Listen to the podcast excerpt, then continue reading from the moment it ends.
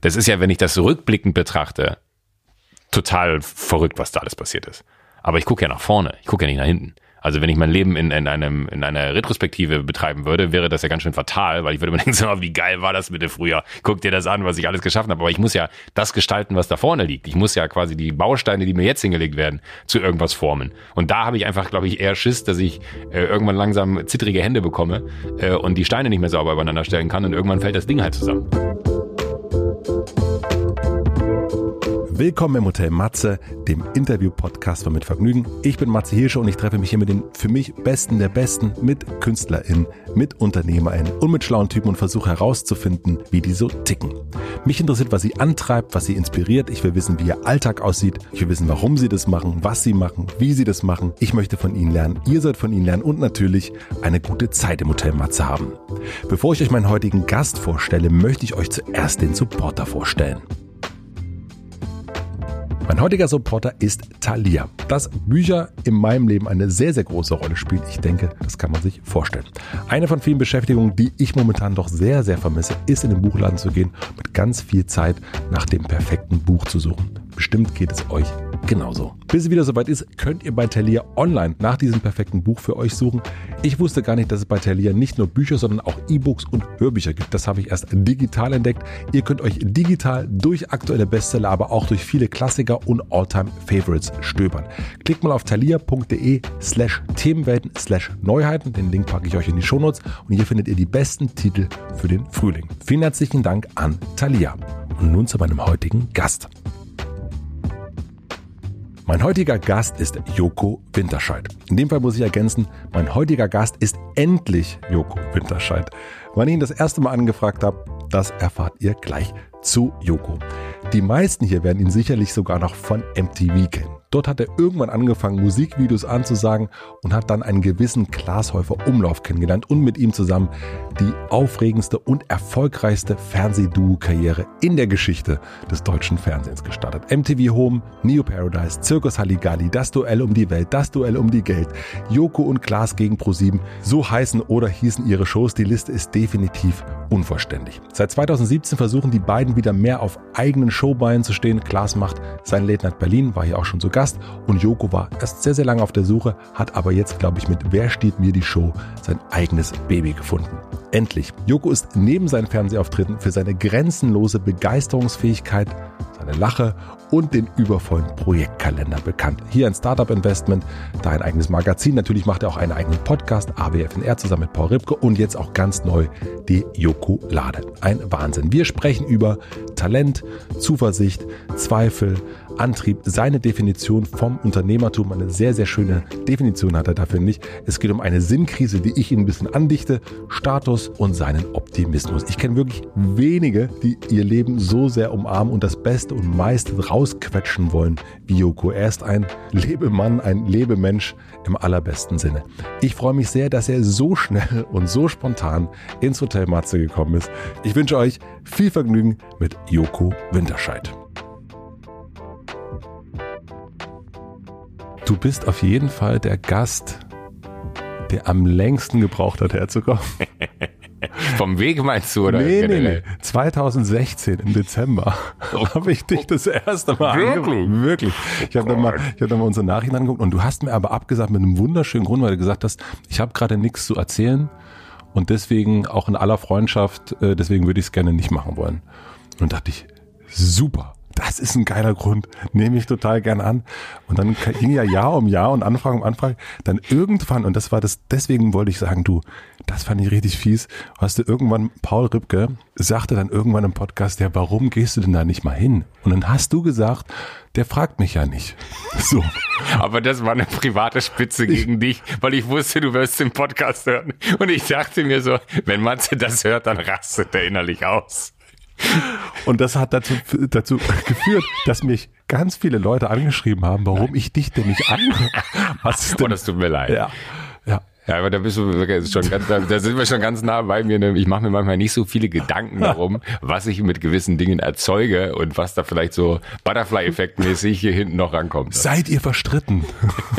Nein. Nee, gar nicht. Das, ist, das ist, aber, aber, aber ich, ich freue mich auch total. Und das Lustige ist, oder das Schöne ist aber eigentlich, ich habe äh, gestern Klaas noch gesehen und er ja. meinte, aber du bist jetzt auch die Tage irgendwann äh, bei Matze. Ne? Ich so, ja, ja, morgen. Und er so, ach mega. Und dann meinst du, warum hat denn das eigentlich so lange gedauert? Hat mir gleich Frage gestellt. Und dann habe ich, ich, aber jetzt schließt sich der Kreis, habe ich gesagt so, ich hatte halt nichts zu erzählen also um, um das vielleicht, also Matze, wirklich, ich, ich konsumiere deinen Podcast und ich habe dir gerade auch schon, während das Mikro noch nicht lief, gesagt, äh, welche Folgen ich alle gefeiert und geliebt. Also ja, ernsthaft. Das, deswegen finde ich es total äh, wunderbar, dass, dass wir äh, heute, dass du heute endlich mal Zeit für mich gefunden hast. dass ich dich endlich mal gefragt habe. Ne? Ja, das werde ich mal.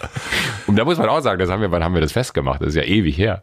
Wir haben das letztes Jahr, nachdem du mir geschrieben hast, welche Folge du besonders gut fandest. Oh, das ist lange her. Das ist lange her? Nee, das war im, nee, Oktober? September, glaube ich. September. Äh, du hast mir geschrieben, dass du die Luke-Folge so ja. gut fandest. Ja. Und ähm, dann habe ich geschrieben, na.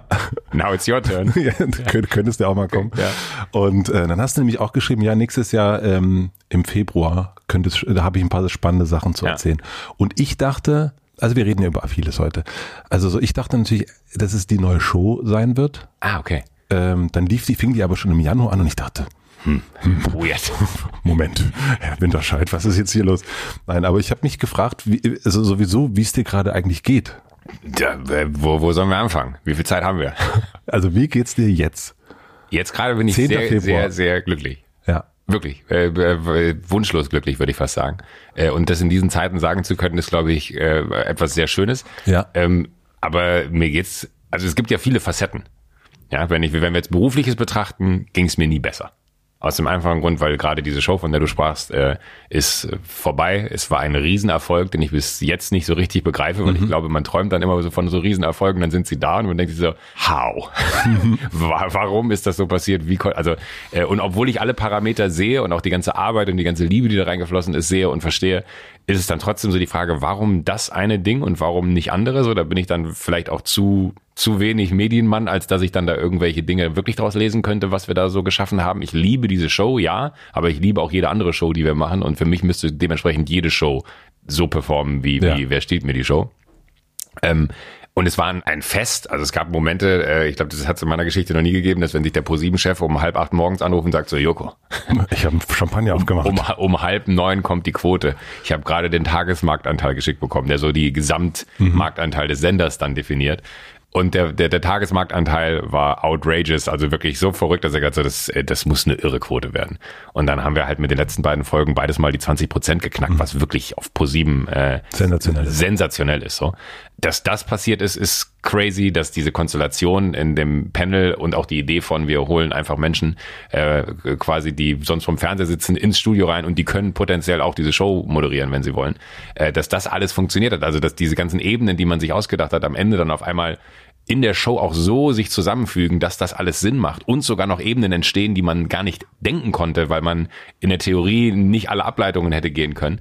Das ist halt einfach Wahnsinn gewesen. Und ich habe auch die Sendung als eine der wenigen Sendungen äh, wirklich jede Folge gesehen, mhm. weil ich dann auch nochmal so für mich, weil das so krass anstrengend war, dieses Quiz zu hosten, ja. für mich nochmal so eine Wahrnehmung von außen brauchte, weil ich so in dieser Sendung wie in einem Tunnel gewesen bin. Ich habe so Kleinigkeiten festgestellt, wie ich weiß nicht, ob du ihn kennst, Mo, unser Bandleader, ja. äh, unfassbare Band, die er da zusammengestellt hat, auch die Truppe da Wahnsinn, ne? Äh, dass dann im, im Finale zum Beispiel dann so kleine Soundteppiche kommen von äh, Knight Rider oder mhm. so, und wo ich so, oh, Alter, die haben Knight Rider gespielt, ne? Oder, oder so, wo, wo ich dann auch ihm geschrieben habe parallel, ne? Wie geil ist das denn? Äh, und dann meinte so, hast du es nicht mitgekriegt? Und meinte so, nee, weil du halt so krass ja. in dem Tunnel bist. Ähm, und im Großen und Ganzen, wenn man das mit beruflich jetzt abhakt, äh, super. Also wenn man das als die eine Berufswelt mhm. Fernsehen abhaken möchte, da könnte es nicht besser sein ich habe äh, auch sonst nicht wenig zu tun gehabt vorher und es ist auch nicht weniger geworden. Also diese diese Homeoffice-Welt, äh, die habe ich, habe mir zu Hause, habe ich mir im Keller mittlerweile ein Homeoffice eingerichtet, was ein bisschen tragisch ist, kein Tageslicht. Hast du jetzt so eine Tageslichtlampe, die die die ganze Zeit Nee, aber du wirst lachen. Ich habe ich hab gestern Abend angefangen zu googeln, äh, Tageslichtlampen, weil das wirklich, ich, ich komme um, um äh, halb zwei, mache ich immer so Mittag zu Hause. Ne? Ja. Äh, und dann äh, gehst du halt hoch und auf einmal ist da so Tageslicht, dann fühle ich mich wie so ein Vampir. und äh, habe das Gefühl, dass ich jetzt gleich äh, verbrenne im Licht, weil das halt einfach so weh tut in den Augen. und äh, das macht mich ein bisschen fertig, dass ich da diesen Raum im Keller einen Keller mir hergerichtet habe und nicht irgendwo, wo Tageslicht ist. Und dann dem hinzugefügt, glaube ich, aufgrund des Arbeitspensums hast du halt ganz logisch so ein am Anfang war das cool. Du hast eine Videokonferenz oder eine Telefonkonferenz und dann legst du auf und dann machst du die nächste und dann hast du aber den Tag so nach, keine Ahnung, der sonst acht Stunden dauert, an vier Stunden durchgearbeitet. Ja. Jetzt ist der Tag aber zehn Stunden und du hast Rücken an Rücken irgendwelche Konferenzen mit irgendwelchen Menschen, die irgendwas von dir wollen. Und äh, du, ich bin dann halt wirklich teilweise so, dass ich vergesse zu essen und ausgehungert und ausgetrocknet. Da oben. Was da? Äh, und und äh, das macht mich ein bisschen fertig, da muss ich besser werden. Ich habe jetzt einge einge mir eingestanden, dass ich Mittag auch als einen Termin in meinen Kalender eintragen lasse. Ja. Äh, dass ich wirklich eine Pause mache einmal kurz äh, und dass ich dann auch sage um 18 Uhr Schluss. Weil das wirklich dann sonst, äh, du, du hast ja, ich weiß nicht, es gab ja im, im Silicon Valley gab es mal diese Bewegung von Slow, ich glaube Slow Internet haben sie es genannt oder so, wo sie versucht haben, die Geschwindigkeit des Internets an die äh, an den Biorhythmus des Menschen anzupassen, weil du ja an einer solchen Schlagzahl quasi torpediert wirst mit Informationen, dass du gar nicht mehr ins Reflektieren kommst und daraus auch gar kein Learning mehr ziehen ja. kannst. So. Und ich habe auch das Gefühl, dass ich gerade so viele Bälle in der Luft habe, dass die Geschwindigkeit, in denen ich die Bälle werfe, so schnell ist, dass ich die Bälle gar nicht mehr sehe und versuche, äh, aber einfach nur zu gucken, dass keiner runterfällt. Aber du, ich mache halt einfach nur die Handbewegung, dass, dass ich weiter jonglieren kann und äh, versuche das irgendwie aufrechtzuerhalten. Ach so, ich dachte, es ist nämlich ein bisschen ruhiger geworden. Nö, gar nicht. Ach so. Nee, das ist so noch mehr. Sonst ist es ja so, äh, also ich, ich wohne äh, in München, ja. äh, die die Firma, die ich mit Klaas habe und mit mit äh, noch äh, Schmidi hier und und dem dem lieben Arno und eigentlich allen ja, die in dieser mhm. Firma sind. Ich habe immer das Gefühl, das ist äh, gehört euch allen. Gehört uns allen, ist ja eine Familie, ist ja keine Firma. Ähm, da bin ich halt sonst immer so zwei, drei Tage die Woche hier gewesen in der idealen Welt. Ich weiß jetzt schon, wenn Schmidt das hört, sagt er so, mm, zwei, drei Tage, da kriege ich jetzt schon die SMS von ihm geschrieben. Schön wär's, Winterscheid. Ähm, aber jetzt bin ich halt nur zu Hause. Und dadurch, dass ich nur zu Hause bin, arbeite ich auch nur von zu Hause. Und du hast diese Reiserei nicht mehr, wo dann keine Zeit für drauf geht. Also du sitzt nicht im Zug, du sitzt nicht im Auto ähm, und äh, bist halt einfach effektiv den ganzen Tag erreichbar. Also ich war auch sehr viel weg, viel, viel weniger als du. Mhm. Und meistens natürlich dann auch innerhalb von Deutschland und du bist ja noch sonst wohin geflogen. Aber ich habe gemerkt, dass in dem letzten Jahr, ich bin ja auch seit letztes Jahr März nicht mehr weg gewesen. Und dieses, ich kann mir das überhaupt nicht mehr vorstellen. Also dieses Leben, was ich vorher hatte, Ey. ist, äh, ich, ich, ich verstehe auch gar nicht, ich habe, ich heb meine ganzen Kalender auf. Ach, und, und wenn ich so gucke, was ich 2019 an Meetings, wo ich dachte, ja, da muss ich auf jeden Fall nach München fahren für das Meeting, vollkommener Quatsch natürlich. Und ich kann mir das überhaupt nicht mehr das ist in meiner Vorstellung gar nicht mehr drin. Also für, für mich ist so, so die, der Luxus, einfach mal zu Hause zu sein, ja. ist der allergrößte. Und ich habe ja auch proaktiv entschieden, also ich glaube, mein Leben wäre auf ganz vielen Ebenen viel leichter, wenn ich in Berlin geblieben wäre, so, weil alle hier sind, mit denen ich wirklich daily businessmäßig eigentlich arbeiten müsste oder viele von denen hier sind. Aber ich habe mich proaktiv entschieden, diese Stadt zu verlassen, weil diese Stadt mich aufgefressen hat und ich auch kein Freund von dieser Stadt nie war, leider. So, das, ich hätte mir gewünscht, dass da irgendwann mal so der Moment kommt von, wir hassen uns so sehr, jetzt wird's Liebe. Ja. Äh, das ist aber nicht geworden und ich fühle mich in München auch sauwohl. Also das ist für mich so äh, genau das, was ich gebraucht habe, so dieses fast dörfliche. In München sagt, sagt man sich Hallo auf der Straße. Ja. Das liebe ich wirklich, weil ich komme vom Dorf, vom Niederrhein und die Leute sagen mir da äh, äh, Hallo, ja. äh, wenn, wenn ich durch die Straßen laufe. Also ich habe jedem als kleinem Kind äh, Guten Tag gesagt, ne? Ich weil macht, das macht man halt einfach so. Und in München ist es auch so, das sind so kleine Sachen, die auf die stehe ich. Ich glaube, weil das auch so ein bisschen sich nach zu Hause dann mehr anfühlt, weil es so die Kindheitserinnerungen triggert. Aber was, glaube ich, für mich wirklich der größte und schönste also dem Ganzen was Positives abgewinnen zu wollen in der ganzen Scheiße, in der wir hier gerade stecken, so als, als nicht nur als Gesellschaft, sondern auch äh, aufgrund dieser Pandemie, ist, glaube ich, zu sagen, ich muss nicht mehr nur unterwegs sein und habe genauso ein bisschen die Erkenntnis, die du auch hast, wie verrückt, dass man früher gesagt hat, für das Meeting Köln, ja klar, ich komme. Muss ich. Ja, ja, genau, geht gar nicht anders so. Ja. Und dann habe ich ja irgendwann auch noch aus, aus Überzeugungsgründen aufgehört, innerdeutsch zu fliegen, äh, wo ich dann gesagt habe, das mache ich nicht mehr, das, das, das können andere machen, aber mit mir nicht, was hm. dazu geführt hat, dass man irgendwie äh, Tage in der Bahn verbracht hat, was auch eine tolle Erfahrung gewesen ist, aber äh, die ich jetzt mittlerweile auch nicht mehr misse. Nicht, dass ich die Bahn damit diskreditieren möchte, im Gegenteil, großer Fan davon. Aber äh, Jetzt, ich, ich will jetzt gar nicht, das klingt jetzt so, als wenn ich Promo machen wollen würde für, für, für ein Thema, was ich, äh, was, was mir sehr wichtig ist. Aber bei Jokolade, mhm. dieses ganze Ding ist am Laptop über Videokonferenzen entstanden. Ja. Weil es keine andere Gelegenheit dazu gab. Also wir hätten es nicht machen können, das wäre die Alternative gewesen. Letztes Jahr im, im äh, Januar, Februar irgendwann äh, gab es den letzten Termin in Personen, mhm. in, in einem Kreis von Menschen so und der Rest ist komplett am Rechner entstanden. Und das finde ich faszinierend, äh, und nochmal ganz wichtig, nicht um das Thema zu platzieren, mhm. sondern einfach nur, was möglich ist, ohne dass man in einem Raum ist. So, wie viele Leute du steuern kannst, mit wie vielen Menschen du Miteinander etwas bewegen kannst, obwohl dieses Reisen nicht gegeben ist und alle trotzdem 100% an einem äh, Strang ziehen. Ich bin gerade hier reingelaufen, du bist Zeuge geworden. Äh, Ich hatte noch eine, eine Konferenz am Telefon und die Leute sitzen verteilt in ganz Deutschland. Aber ich finde ja deine große Fähigkeit ist ja dieses in den Raum reinkommen. Also es gibt ja äh, Wirklich? Ja, Oh, wirklich. das, jetzt bin ich, das, da- jetzt lehne ich mich zurück, das genieße ich. Das, das, das ist wirklich was, was finde ich ganz toll bei anderen Menschen, wenn man das, ich, ich hoffe, jetzt kommt das, was ich mir, was, erzähl. Leg dich, leg dich, zieh dich schon mal aus. Nein, also es, nein, aber es ist wirklich, ähm, wenn man über so äh, Fähigkeiten der Unterhaltung nachdenkt. Ich kenne in, in unserem Umfeld, und wir kennen ja ein paar Entertainer in An äh, Anführungszeichen, da gibt es, ich kenne niemanden, der das so gut kann wie du. Wirklich? Weil alle anderen, die das beruflich machen, die spielen ja den Entertainer. Also Jan, Klaas, Luke, die sind ja nicht, die kommen ja nicht in den Raum rein und, und, und können den Raum zum Strand. Die gehen ja eher in den Raum rein und tun so, als wären sie gar nicht da. Und das machst du ja null. Also du gehst in den Raum rein, das ist aber nicht so, hallo, wisst ihr übrigens, ich bin da, sondern sozusagen die Waffen, sondern du kannst einen Raum unterhalten von dir. durch deine Art und Weise. Und deswegen ist das ja, aber wenn du jetzt so dem entfernt bist, kannst du ja eigentlich dein, nennen wir es jetzt mal, Ein trojanisches Pferd. dein Bonustalent Ach so, okay. ähm, ja gar nicht richtig zum Wirken bringen, oder?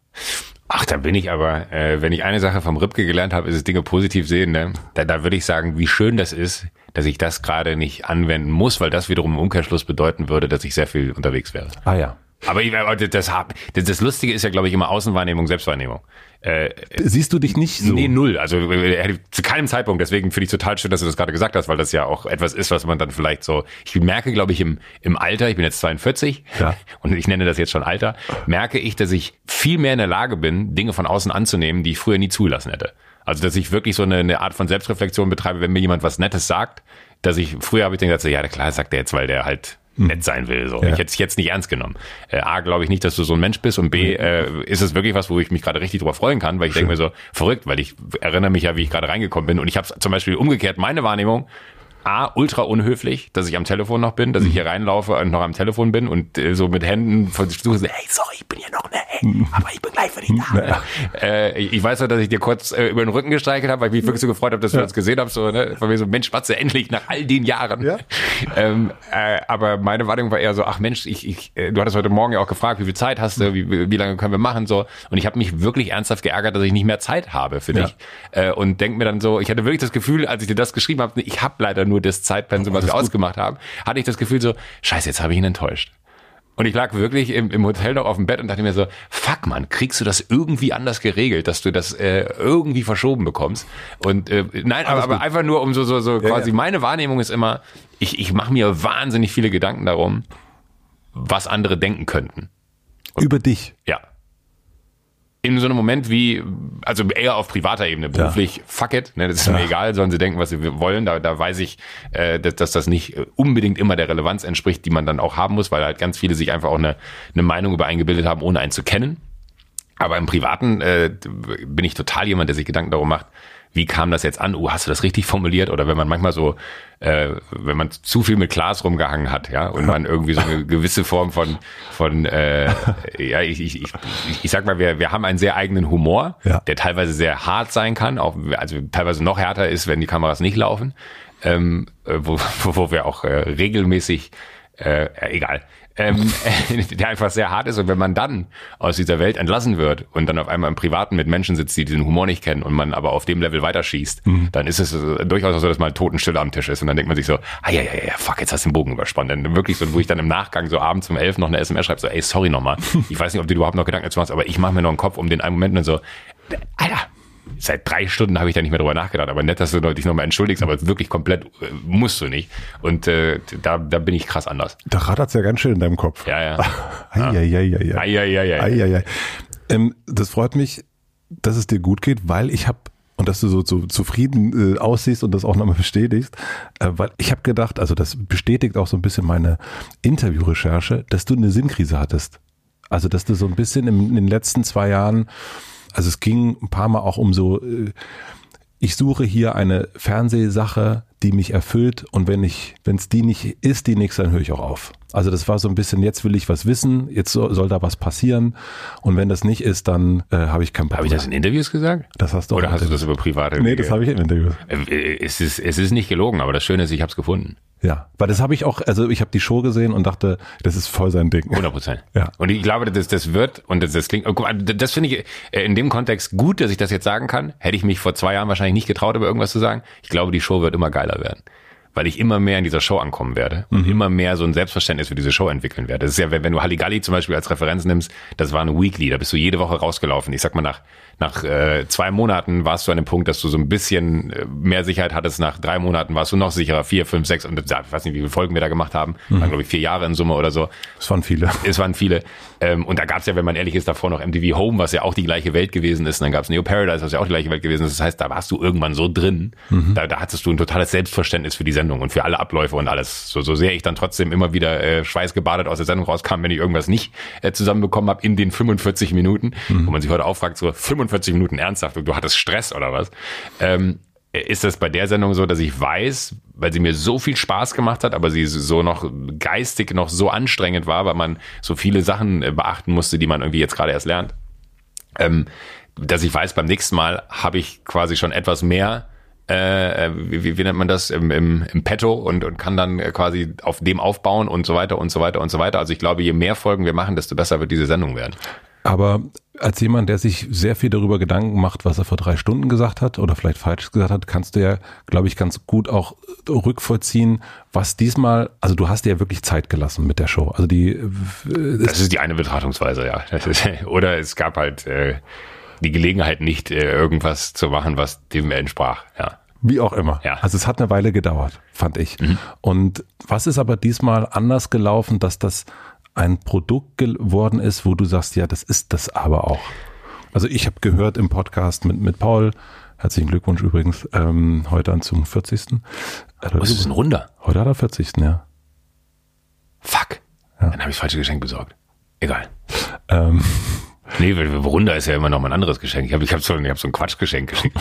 naja, Naja, egal. also ähm, Kommt von Herzen. Grüße. Grüße. Äh, Shoutout geht raus. Shoutout, äh, gemischtes Sack. Äh, scheiße, jetzt bin ich, hab ich mich selber verrannt in den Referenzen. Fuck, ich habe es auch verloren. Weil, weil, weil, gerade, weil ich gerade so über die 40 so verwundert war, habe ich komplett äh, mein, mein äh, Memory gelöscht. Ich habe aber auch gedacht, dass er auch Nee, äh, älter du, ist. Du, du kamst, lass, lass uns das wieder zusammenbauen. Du kamst über, äh, es hat so lange gedauert, äh, dann, äh, komm ja, Mutter, jetzt musst du weitermachen. Ja, das war dein das- Gedanke. Es hat so lange gedauert, genau. Ja, ja ist, äh, Äh, Hesse, Hesse, Hesse. Naja, also was ist anders äh, passiert sozusagen? Also in der Ah, Herstellung. Du hast gesagt, mit jemandem, der vor drei Stunden sich Gedanken darum Ja. macht, dass das, äh, was man noch weiß, so ist das dann nicht. genau, also wie, wie ist das anders als, als bei anderen Projekten, wo du das vielleicht nicht so hattest? Das, äh, ich ich glaube nicht, dass ich das nicht hatte. Ich glaube, dass das immer da war, aber es ist was anderes, wenn es für dich alleine ist. Also die, das ist vielleicht in der Außen, ich, ich bin mir immer nicht sicher, wie so eine Außenwahrnehmung dann wirklich ist. Also ob man die Welt Joko und die Welt Klaas differenziert zu der Welt Joko und Klaas. Ja. Ähm, für mich sind es nicht unbedingt zwei Paar Schuhe, aber es ist natürlich eine, eine, eine andere Form von, von Sendung, wenn ich da alleine stehe.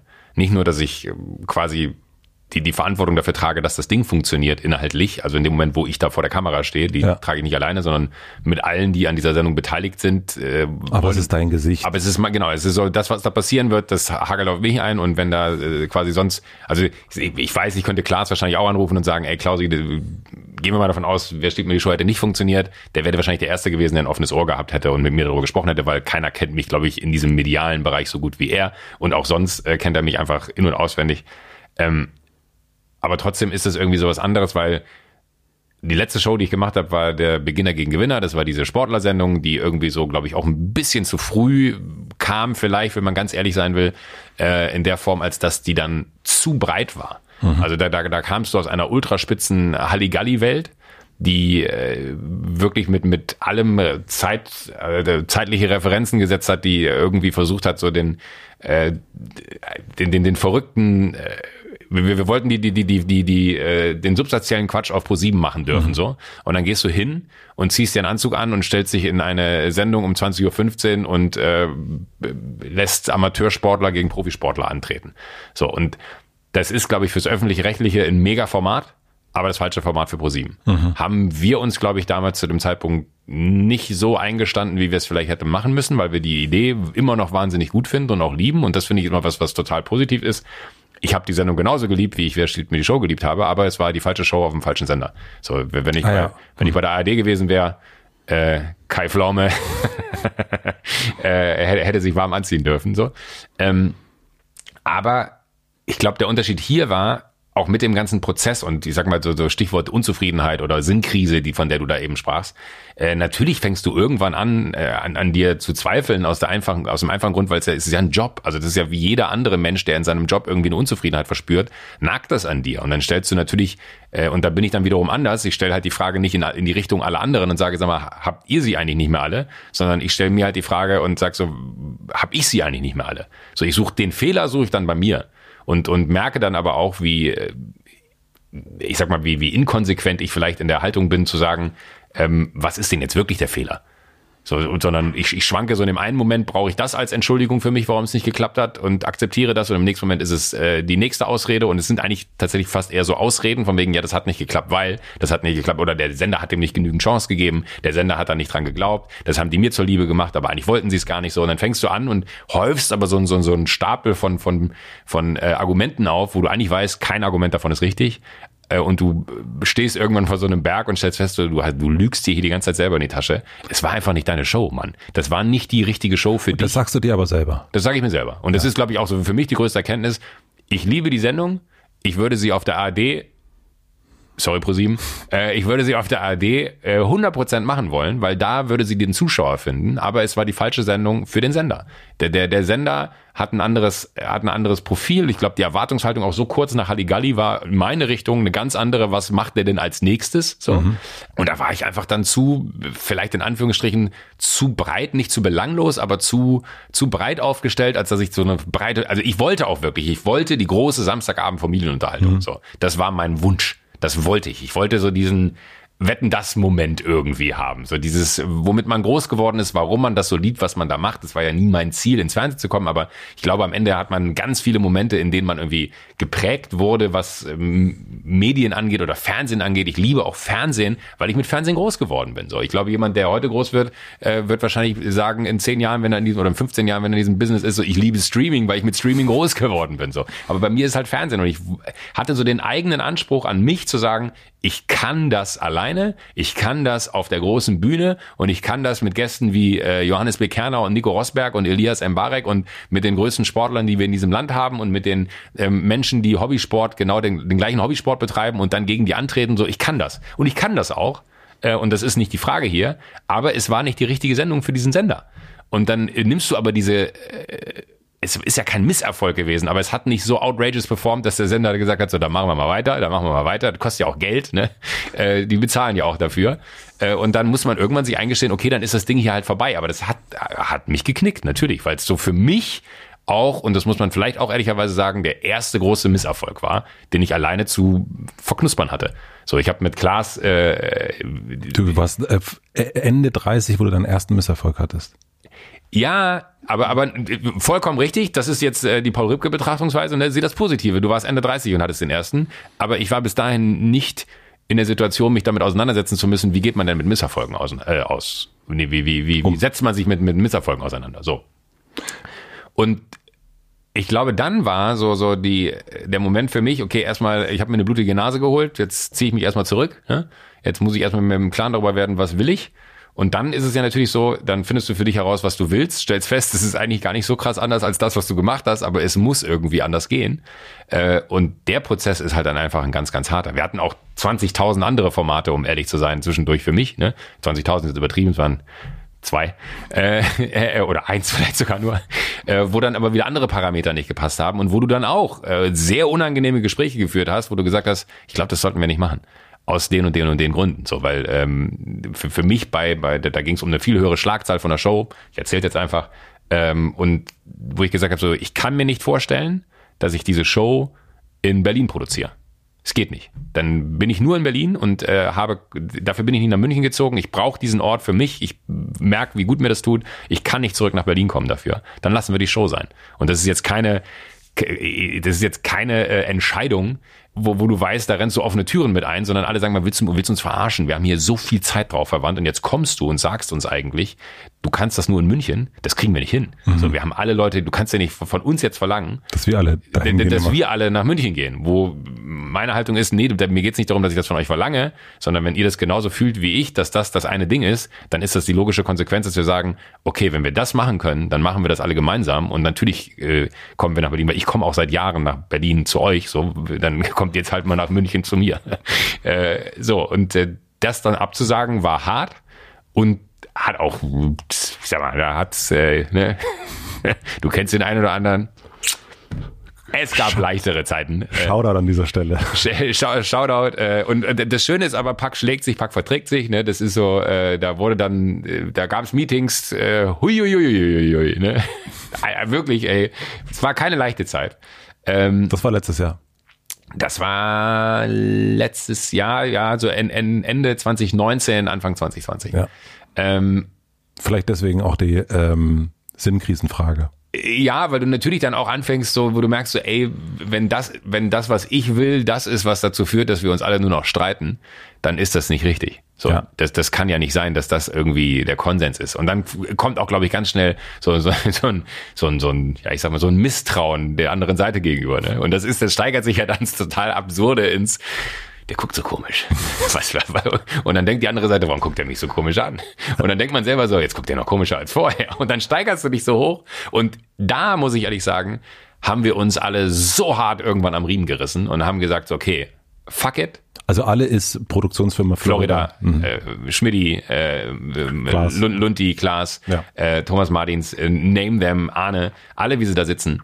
Ähm, die dann so im Inner Circle, sage ich mal, im hm. ersten Schritt so die ganzen großen Auseinandersetzungen mit einem dann führen, um dann danach quasi mit, mit allen drüber zu reden. Aber wir haben uns dann da, glaube ich, in einer Art und Weise, also das war so ein bisschen wie der, der Stresstest. Ja. Wenn wir das bestehen, ne, nach uns die Sintflut und wir haben es verstanden. Und äh, das ist auch so, ich glaube, da passt kein Blatt mehr zwischen.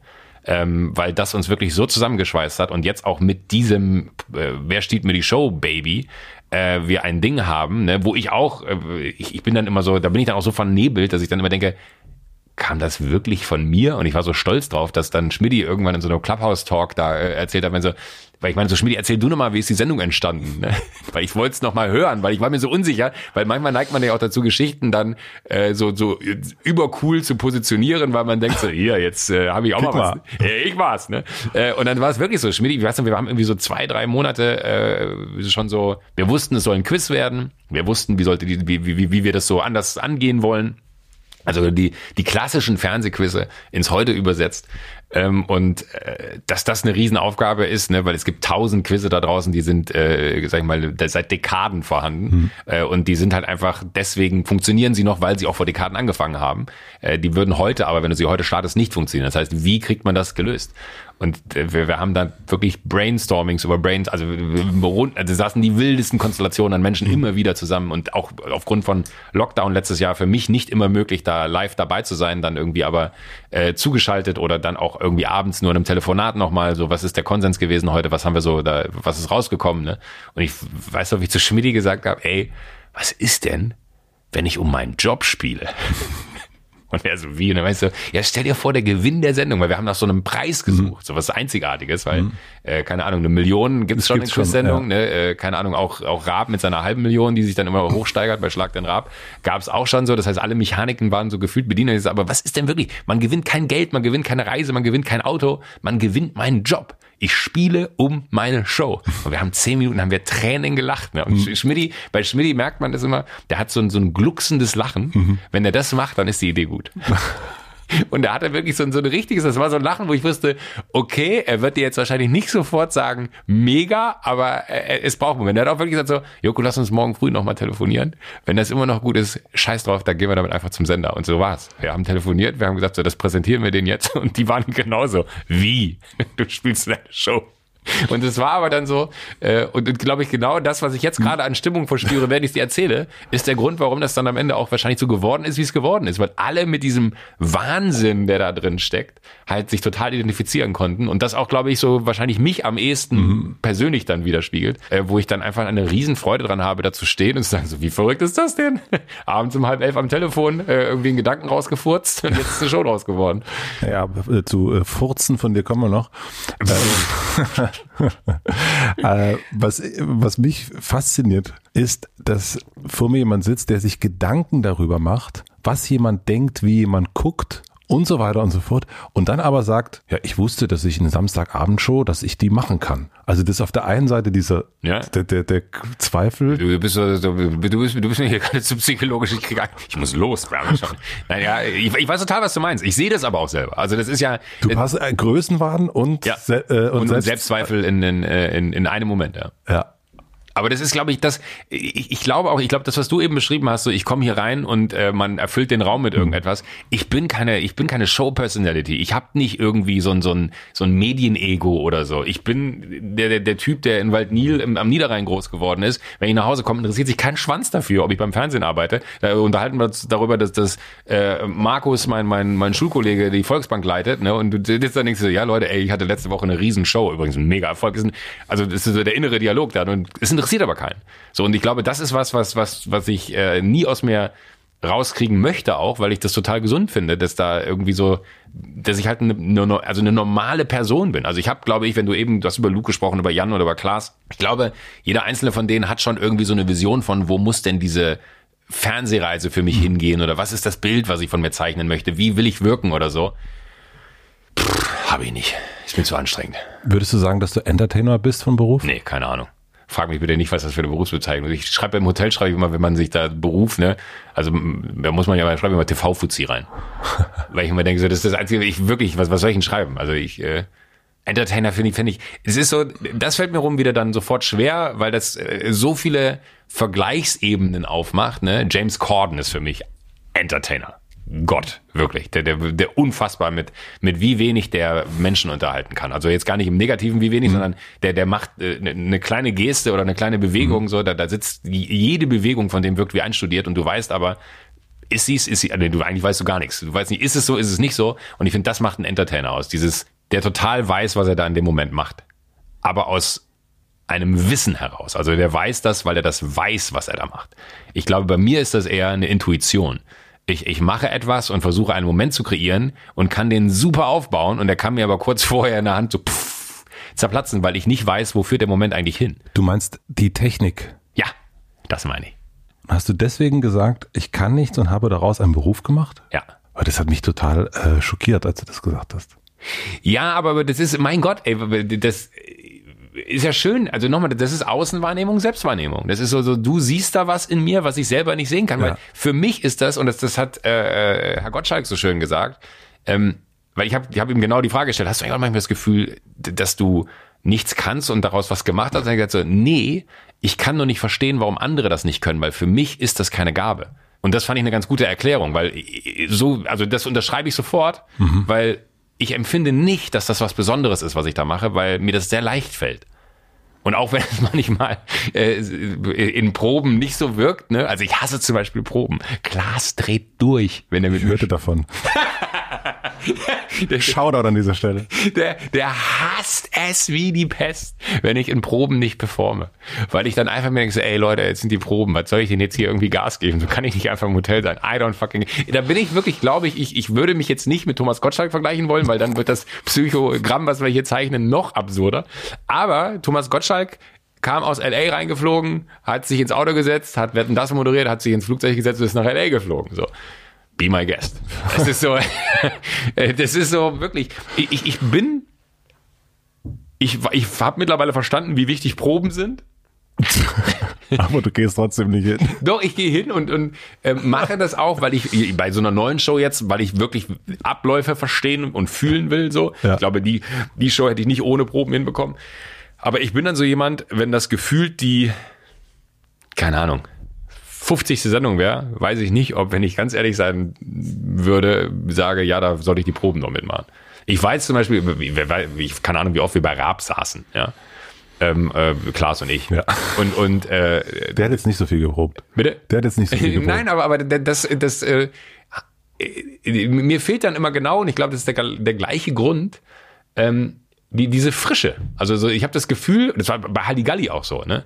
Gute Gags in der Probe gemacht, Klaas hat's in der Sendung geklaut. A, das. B, ähm, habe ich das Gefühl, ich habe die Sendung schon mal gemacht und spiele sie dann nochmal durch. Ich brauche dieses, ich mache das zum ersten Mal. Du hast mal gesagt, dass dir die ganzen Sachen so zugefallen sind. ja, glaube ich wirklich. Also, dass die, die Geschichte geht ja immer los im Grunde als Redakteur bei Melzer. Ähm, Noch davor, ich war noch Praktikant bei Arte Tracks und habe da mein Volo gemacht und so. Also es ist ja eigentlich, äh, achso, Entschuldigung, aber erzähl du, ja.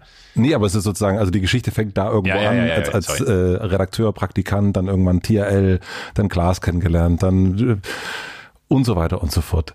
Ähm, wann hast du das erste Mal gemerkt, dass dir die Sachen zufallen? Also, dass du wirklich merkst, okay, irgendwie, ich sitze hier scheinbar in diesem Wagen und irgendwie es fährt. Er fährt. So richtig bewusst geworden, meinst du? Also, dass Ja. man so gecheckt hat, hier, hier, man hat einen Lauf? Ja. Ich glaube, das bis heute nicht wirklich. Also ich sehe schon, was sich da angehäuft hat. So, ja, ich habe mir gerade so einen Schrein zu Hause gebaut, weil ich hatte so eine so eine Kiste, wo die ganzen Preise drin waren. Ne? Und jetzt habe ich dieses dieses Büro da im Keller, ja, wo kein Tageslicht ist. Und dann, gesagt, dann will ich Das ist dieses Haus, was du so lange geplant hast, vielleicht, wo du dir einfach keinen Arbeitsplatz reingeplant hast. Ja. Kann das sein? vielleicht ist das so. Ja, wer hat wer hätte damit gerechnet, dass eine Pandemie kommt? Ich habe eine Bowlingbahn, ja, ich habe alles, was du willst, aber ich habe kein Büro. Um Gottes Willen. It is what it is. Lass uns da nicht drüber reden.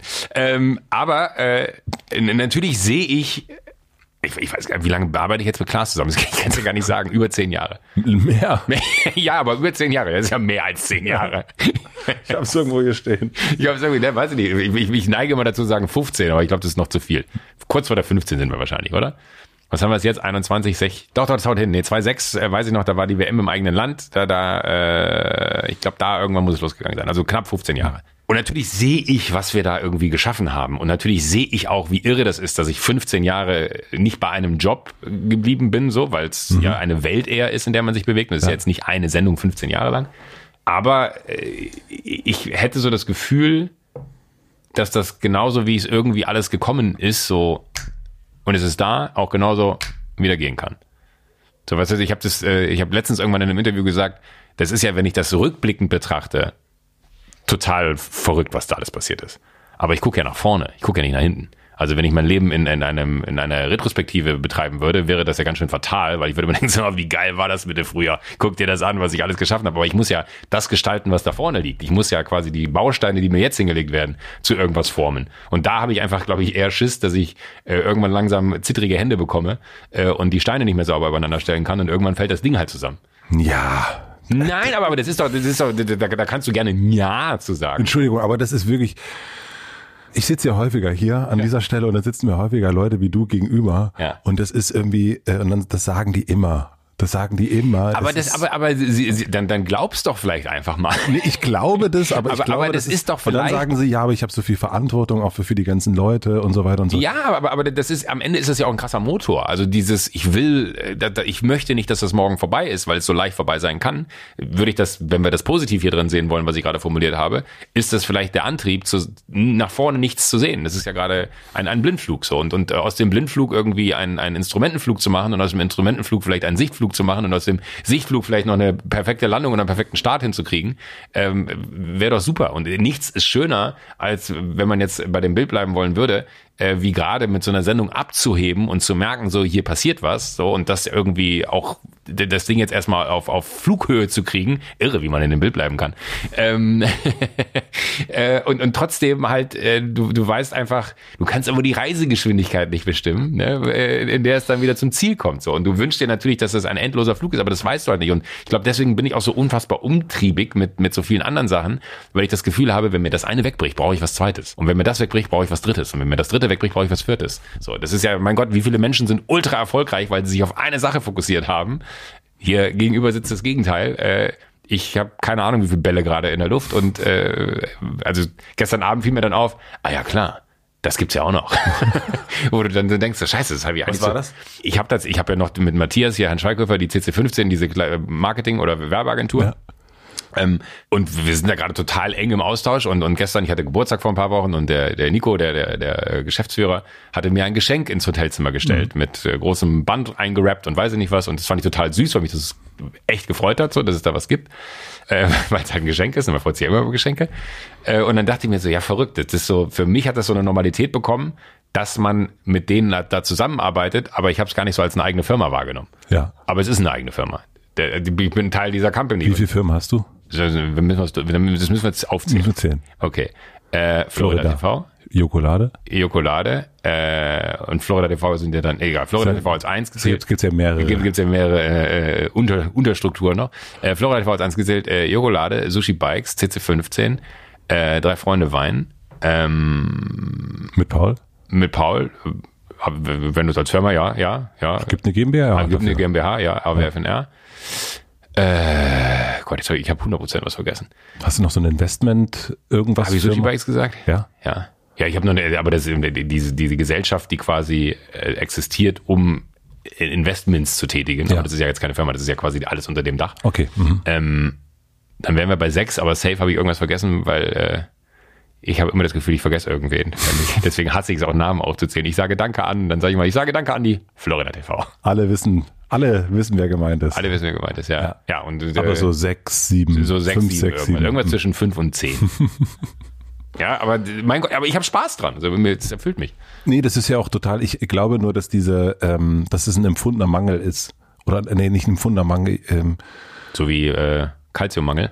Naja, ich glaube, es ist irgendwie so eine, also diese, der Glaube, das könnte alles vorbei sein, nachdem man 20 Jahre erfolgreich Fernsehen macht, dass äh, sozusagen mit diesem Schnipsen, wie du es erst gesagt hast, alles vorbei sein kann und dass so der Antrieb ist, all die Sachen zu machen und immer weiter zu machen und noch mehr zu machen, weil man, und ich glaube, dass das, weil du erst ganz am Anfang hast du darüber gesprochen, dieses Reflektieren. Irgendwann allein merken, nee, das stimmt alles gar nicht, das bin ich oder was auch immer, irgendwann kommt man ja zu dem Grund und ich glaube, wenn man wenn du dich hinsetzt und ganz viele, die hier auch schon saßen und sagen, ja, wie wahrscheinlich ist es denn, dass ein Schnipsen passiert und das alles wieder vorbei ist?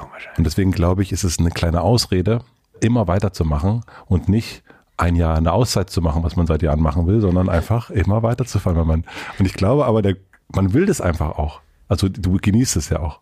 Ja, ich habe sogar letztens irgendwann äh, den Gedanken formuliert, ob ich arbeitssüchtig bin.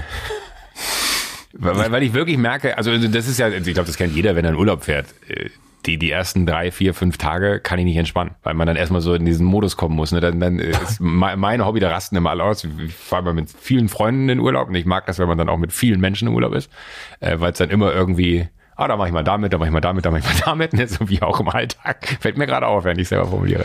Ähm, aber äh, ich liebe es, äh, dann so Sachen wie, wenn man zum Beispiel ein Ferienhaus gebucht hat für mit allen, dass man halt hingeht und sagt, okay, ich weiß, wo jede Pfanne ist, ich weiß, wo jeder Lichtschalter ist, ich weiß, äh, wie die Poolbeleuchtung angeht, ich weiß dies, ich weiß das, dass wenn irgendwer eine Frage hat, sagen kann so, weiß ich, kann ich dir sagen. Das macht alle wahnsinnig, weil ich halt die ersten zwei Tage eigentlich nicht gesehen werde, weil ich mir quasi die, äh, die, die Begebenheiten des Hauses, sogar bis hin zu, ich, ich, ich google äh, die, die, die, äh, die Pooltechnik, äh, ob es dann, weil du kannst ja mittlerweile jedes PDF dir runterladen zu irgendwelchen technischen Geräten, äh, findest du ja am Netz, dass ich halt weiß, für den Fall, dass was ist, könnte ich das äh, reparieren. Kannst du gut allein sein? ich habe zu lange gebraucht, um zu antworten. Ähm, ich würde mir wünschen, besser, ich kann gut alleine sein.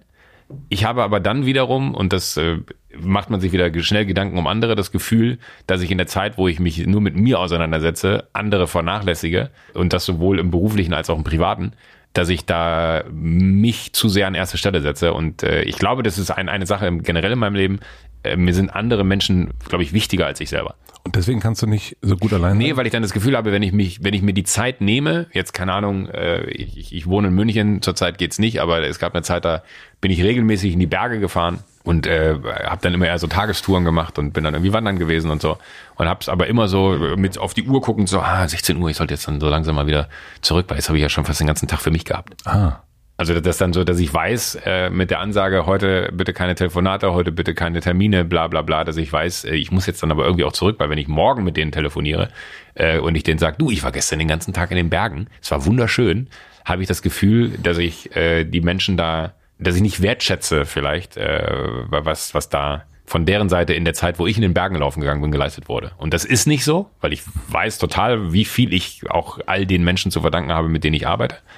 Ähm, aber das ist halt wiederum dann mein Gedanke, den ich anderen gegenüber habe.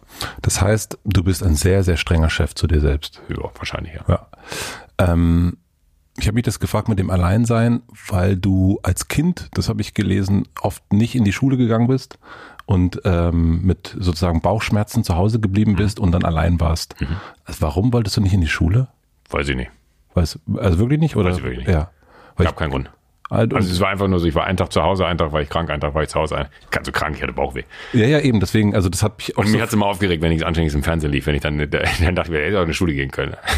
wirklich. Wirklich, ja. Da, da gab's, es gab so Morgende, da liefen dann irgendwie, es gab ja dann immer im WDR und so gab's dann äh, Telekolleg, hieß es, glaube ich, weiß gar nicht, aber da gab's dann so, manchmal gab's coole Informationssendungen, die man sich angucken konnte, äh, wo man so total Fan von war und dann gab's irgendwen, der einem, da gab's ja wirklich Englischkurse in, Ja. in sämtlichen dritten Programmen und damals ist es ja nicht wie heute, dass du irgendwie 40 Kanäle zur Verfügung hattest, sondern mit Glück hast du noch irgendwie aus dem nächsten Bundesland äh, die, die, die Regionalprogramme eingefangen und das war nicht mal ganz enttäuschend. Ah, deswegen diese große Liebe zu Fernsehen auch. Vielleicht, ja. Frau Jähring hat immer Ja. unsere Die die Putzhilfe. Putzhilfe, ja. Frau Jähring war unsere Haushaltshilfe damals zu Hause. Weil, Gute Kassetten hat sie gebracht, habe ich gehört. ja, die hat sehr gute Kassette. Ja, gut, du warst ja gut vorbereitet. Ja, Frau Jähring hat äh, tatsächlich, das war mein Highlight. Die hatten nämlich damals schon den äh, schlimmen Sender aus RTL, äh, aus Köln, RTL, äh, und die ko konnte mir dann Knight Rider aufnehmen und so. Und dann hat sie das auch Knight Rider und A-Team und so, und dann hat sie das auch gemacht, und dann hat sie mir immer die Kassetten mitgebracht. Was Frau Jähring aber, glaube ich, nicht wusste, ihr Mann hat auch Tutti Frutti, das war damals so eine Pin-Up-Show, auf RTL aufgenommen und hat auf diesen gleichen Kassetten äh, mir dann aber wiederum äh, Knight Rider und Co. aufgenommen und dann kam so 30 Sekunden Schnee am Ende von Knight Rider und dann hat sich das Bild so ein bisschen wiedergefunden und dann kam Tutti Frutti Und deswegen hat er Bauchschmerzen gehabt. und deswegen hat die Bauchschmerzen vielleicht, ja und äh, das war äh, aber bis bis bis heute ein, ich weiß noch, wir hatten einen Fernseher bei uns oben unterm Dach, hatten einen ausgebauten Dachboden und äh, da stand der Fernseher mit dem Videorekorder und äh, ich hab's ich hab's geliebt, da auf der Couch zu liegen und Fernsehen zu gucken. Und du warst da einfach, du warst dann einfach da vorm Fernseher, also bist nicht in die Schule. Nee. Ab und zu ist Frau Jähring vorbeigekommen, hat dir eine Videokassette vor die Tür gelegt. Äh, reingeschoben und hat da äh, hat sauber gemacht, hat hat irgendwie was zu essen gemacht. Ich war halt relativ früh, meine Mutter ist früh gestorben, ich war sechs. Meine Geschwister waren zwar da, ich habe zwei größere Schwestern, ähm, aber haben halt auch gearbeitet. Die sind zehn oder elf Jahre älter, also die waren nicht mehr zu Hause. Also das kann man sich ausrechnen, wenn ich mit sechs zu Hause war, äh, dann waren die halt schon 16 und 17. Und äh, da war dann irgendwann so eine, so eine Logik von das, das Leben jetzt nicht alleine bestreiten, aber ich war relativ früh selbstständig. So, also ich musste selber relativ früh selbstständig werden. Und äh, ohne dass ich irgendwem da, also ich habe eine, eine tolle Kindheit gehabt, Punkt. Ähm, da ist gar kein, gar kein Gefühl drin, wenn ich das sage, dass ich relativ früh selbstständig werden musste. Aber das war irgendwie so, so normal, allein zu sein. Also du machst ja alles, was du machst, machst du ja eigentlich immer auch mit Leuten zusammen. Also du machst diese Firmen mit Lieb Leuten ich. zusammen. Genau. Und aber eigentlich bist du ja jemand, der Selbstständigkeit wirklich früh gelernt hat dadurch. Ja. Und das hat mich auch so äh, irritiert, äh, äh, weil das normalerweise, das können sehr wenig sich selbstständig was zutrauen. Aber wenn man das so früh gelernt hat, Du, ey, äh, je ne sais pas, würde der Franzose sagen. der Ähm, gute alte, der gute alte Franzose. Aber ich, ich, äh, ich weiß es, also ich, ich glaube, ich würde immer noch sehr gut selbstständig sein können. Ja. Wirklich. Also ich glaube, ich hätte kein Problem damit, äh, aber das, ich, ich mache es nicht, weil ich es dann vielleicht doch auch nicht hinkriege. Äh, ich hätte kein Problem damit äh, zu sagen, das mache ich jetzt alleine. So. Es macht mir aber einfach viel zu viel Spaß, mit anderen Sachen zu machen. Also das ist so die, diese, dieses alleine sein in, also nur, Ja. nur um zu verstehen, worauf du hinaus möchtest. Du, du meinst selbstständig sein im Sinne von, du machst alle deine Sachen, die du machst, mache ich mit anderen Menschen. Genau, du machst ja, du hast deine Firmen, du hast immer Partner, mit denen du das Ja, genau. machst. Ähm, und Aber die brauche ich ja auch, weil ich habe ja gar nicht die Zeit. Aufgrund dessen, weil ich mir schon so viel äh, da quasi zumute, nenne ich es jetzt einfach Okay. mal im Positiven, dass ich jetzt gar nicht Fulltime überall dabei sein könnte. Also ich brauche ja immer Minimum eine Person, der ich das dann Fulltime zutraue, wo ich sage, äh, wie machen wir das denn? Wie organisieren wir uns denn die Woche?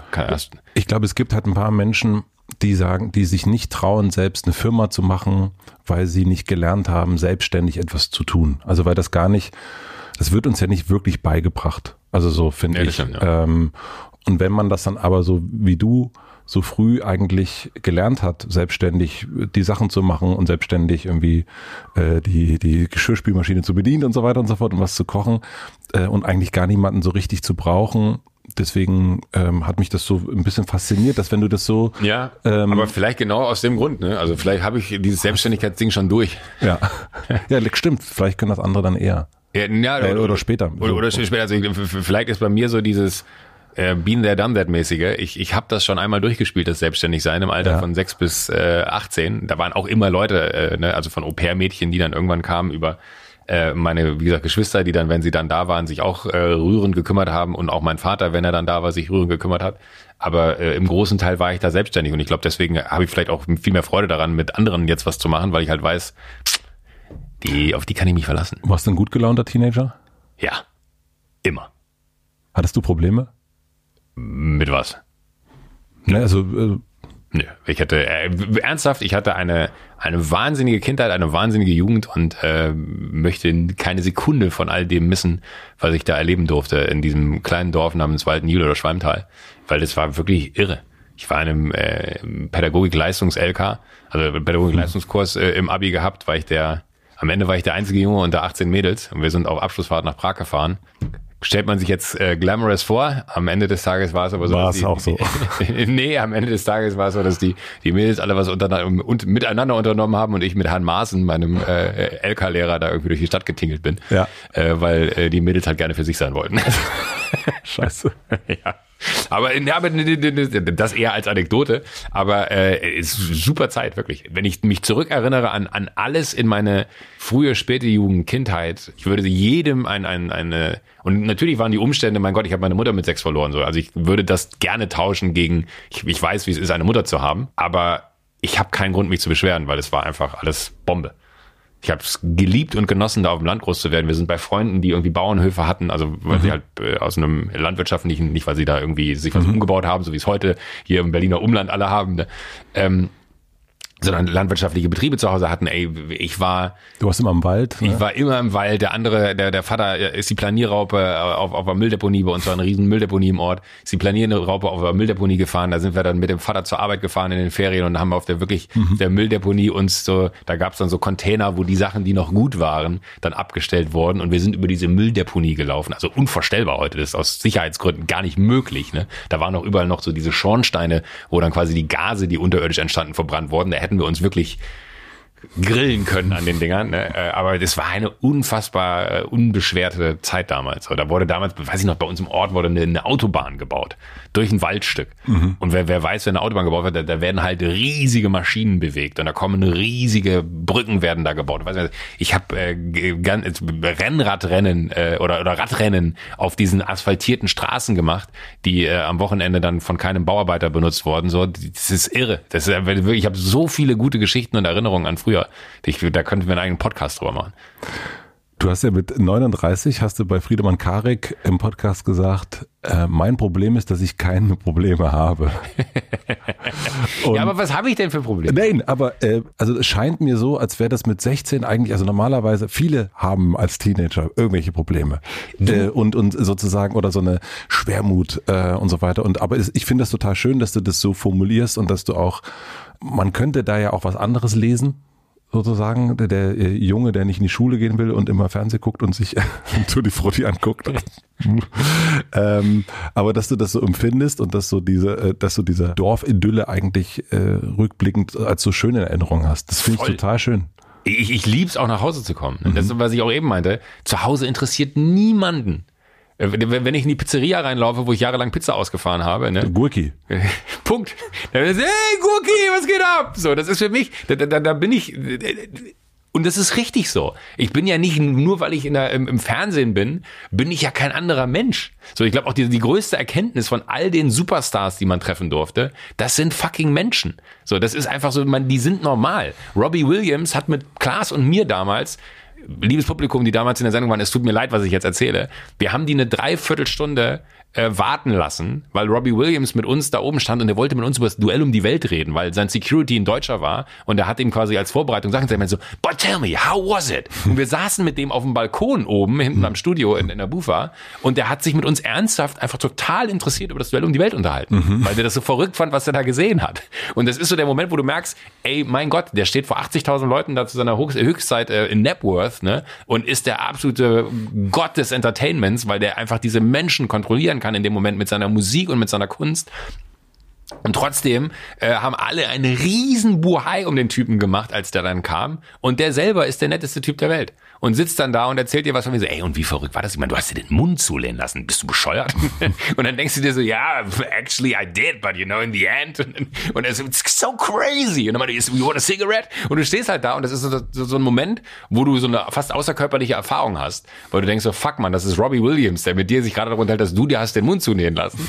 Äh, und es ist super abnormal. Aber äh, warum erzähle ich das? Weil auch der einfach ein ganz normaler Typ ist. Und das ist mir so wichtig. Ich, ich, ich, ich habe nicht das Gefühl, ich glaube, A, ich wollte nie diesen Job, den ich jetzt hier gerade mache. Der hat sich ergeben. Der ist mir zugefallen. der ist mir zugefallen, ja. Der ist mir zu, der hat sich ergeben, weil ich irgendwann dachte bei Melzerchen, dem ich da irgendwie mein, die Sendungen vorbereitet habe als Redakteur, dachte ich mir halt ganz pragmatisch, das kann ja nicht sein, dass ich die ganze Arbeit habe und der die ganze Kohle kriegt.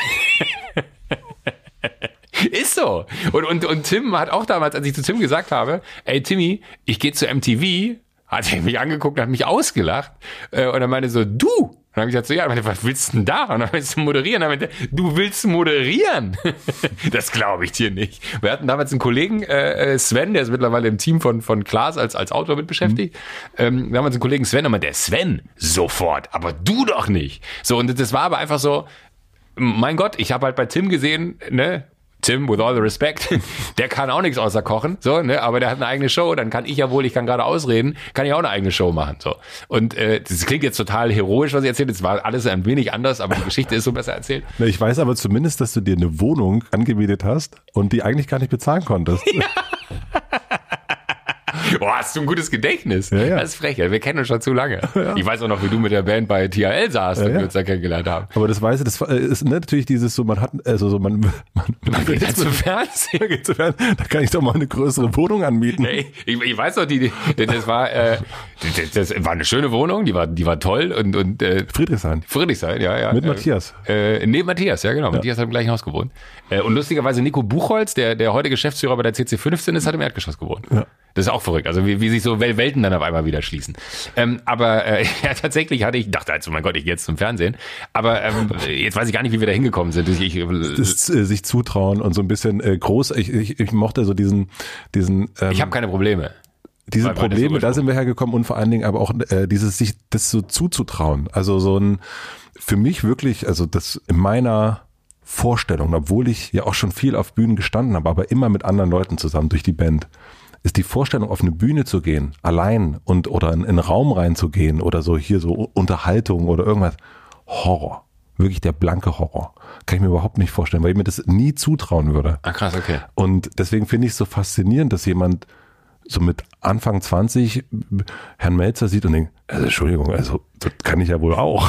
Ich kann nicht so gut kochen wie er leider, aber, ja, aber, aber, aber so aus dem Grund, aber das ist glaube ich auch und ich glaube, das ist vielleicht ist das eine Superpower, ich mache mir immer Gedanken später.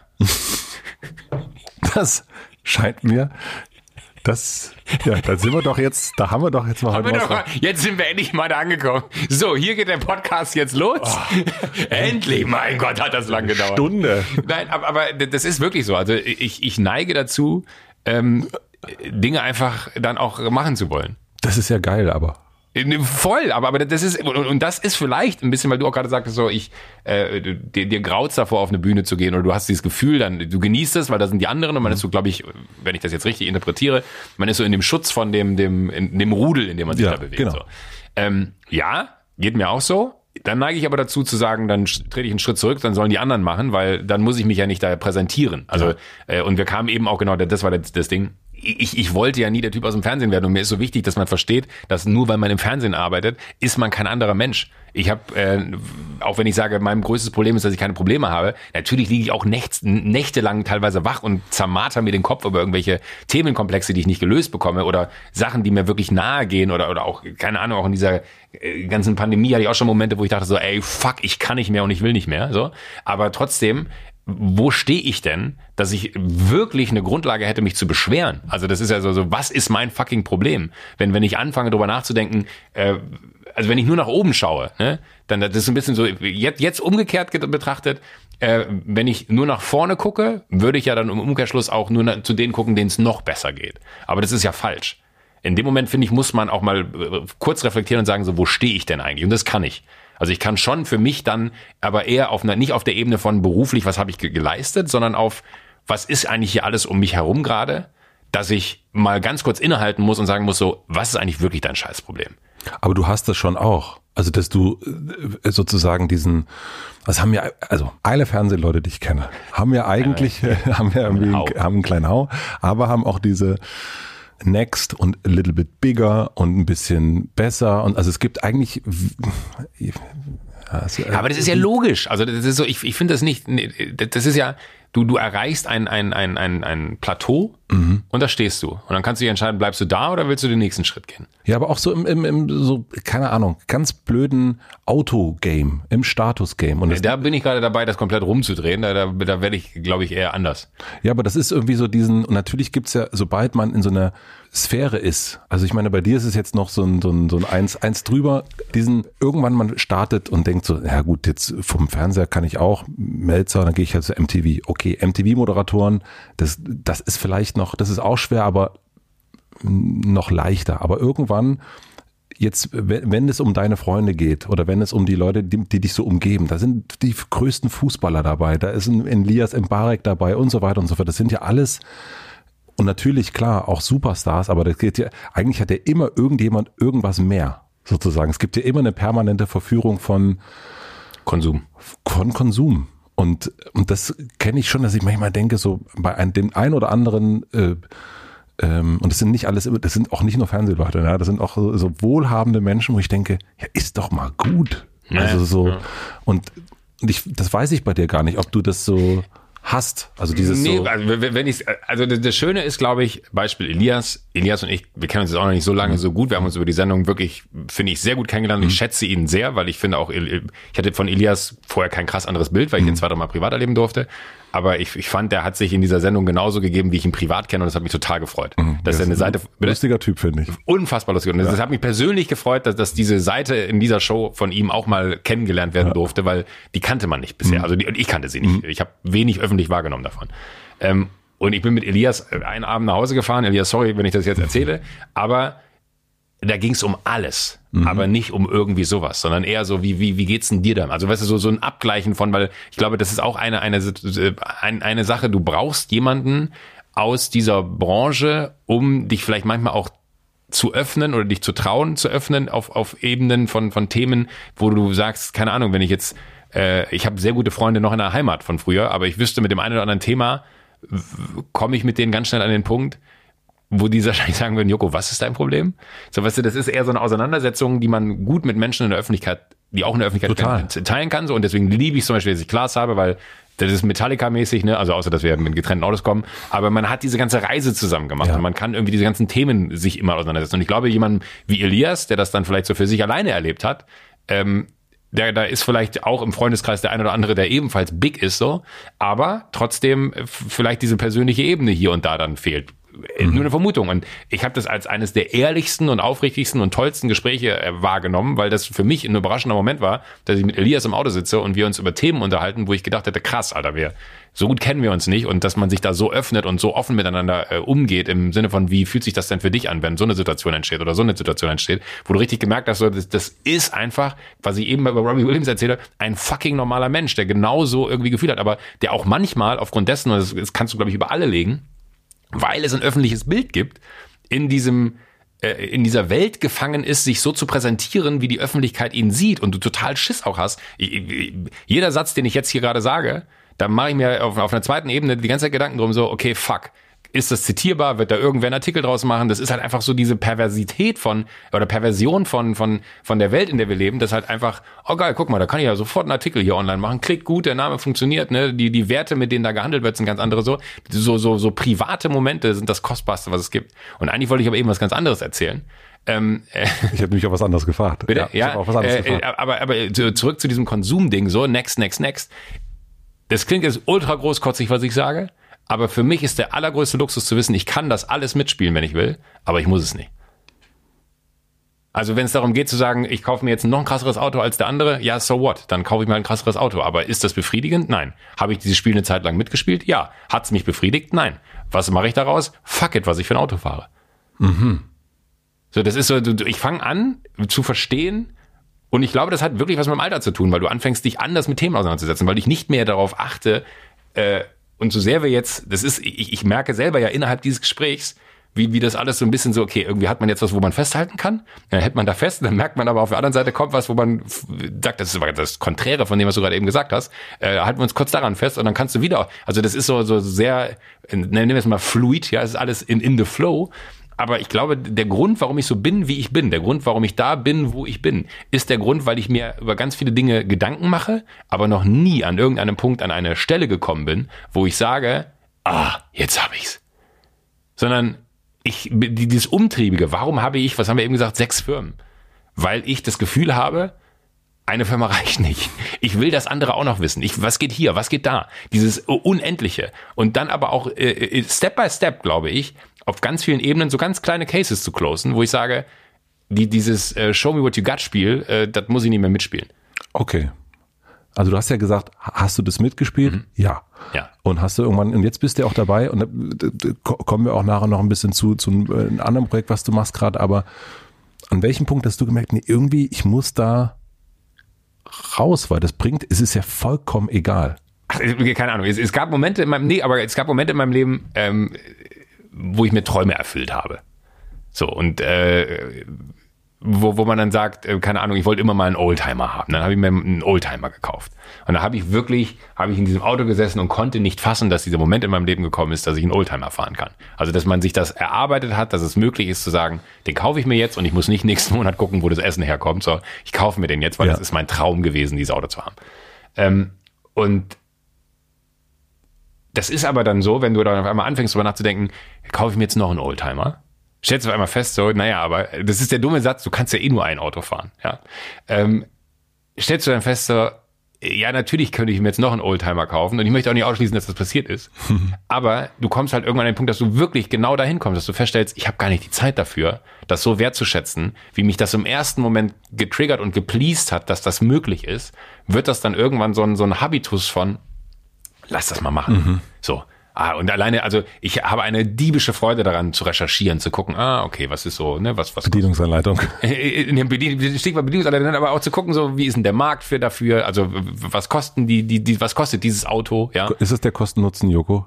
Der Preis-Leistungs-Joko. Preis-Leistungs-Joko. Ja, ja, der Preis-Leistungs-Joko. Ja, aber, aber dann stellst du halt wirklich fest, und das ist vielleicht die, die, die, der Moment, wo, weil du gefragt hast, was ist der Moment, wo das realisiert, dass das nichts bringt, ist der Moment, wo du dann sagst, ich habe jetzt äh, mir einen Oldtimer gekauft, ich habe mir vielleicht noch einen Oldtimer gekauft. Wann bist du das letzte Mal damit gefahren? Und dann stellst du fest, oh, das ist lange her. Und dann rufst du den Typen an, der die Karren repariert und sagst du, sag mal, äh, Norbert, äh, wann, wann war der Wagen, als er bei dir da in der Reparatur war, ne? Äh, oder als er bei dir zu, zu, zu, zum TÜV war, ne? Der ist jetzt zwei Jahre her. Dann stellst du fest, oh krass, der steht also quasi zwei Jahre unbewegt in der Garage. Und dann mhm. stellst du fest, das ist totaler Quatsch es befriedigt dich null. Es ist einfach nur dieses, irgendwas muss ich ja machen, weil die anderen machen das auch. Und dann äh, habe ich dafür mich einen Punkt hintergefunden und habe an einem Punkt gesagt, so, okay, das, das bringt's nicht. Das ist, und, aber, ja? ist aber schon so, dass du die Sachen, die machst du mit, wirklich mit dir aus, oder? Ja. Aber wie, wie würde man es sonst machen? Weil das ist ja für ich muss die Erkenntnis ja für mich treffen. Das naja, ja. es gibt ja manche, also so, ich habe hm, so eine äh, Unterhaltung, die wir hatten, wo ich immer wieder nachgedacht habe. Ähm, weil es ist wirklich lange her. Du hast ähm, eine Werbung mitgemacht bei einem großen äh, fragwürdigen Burgerladen. Mhm. Und wir, wir waren zusammen essen und äh, wir haben darüber gesprochen und ich habe dich so ein bisschen gechallenged dazu. Ich weiß nicht, ob du dich dran erinnerst. Ja. Und ähm, und ich habe ich hab gesagt, dass ich das richtig doof finde. Und aus Gründen von anwesenden Kindern allein.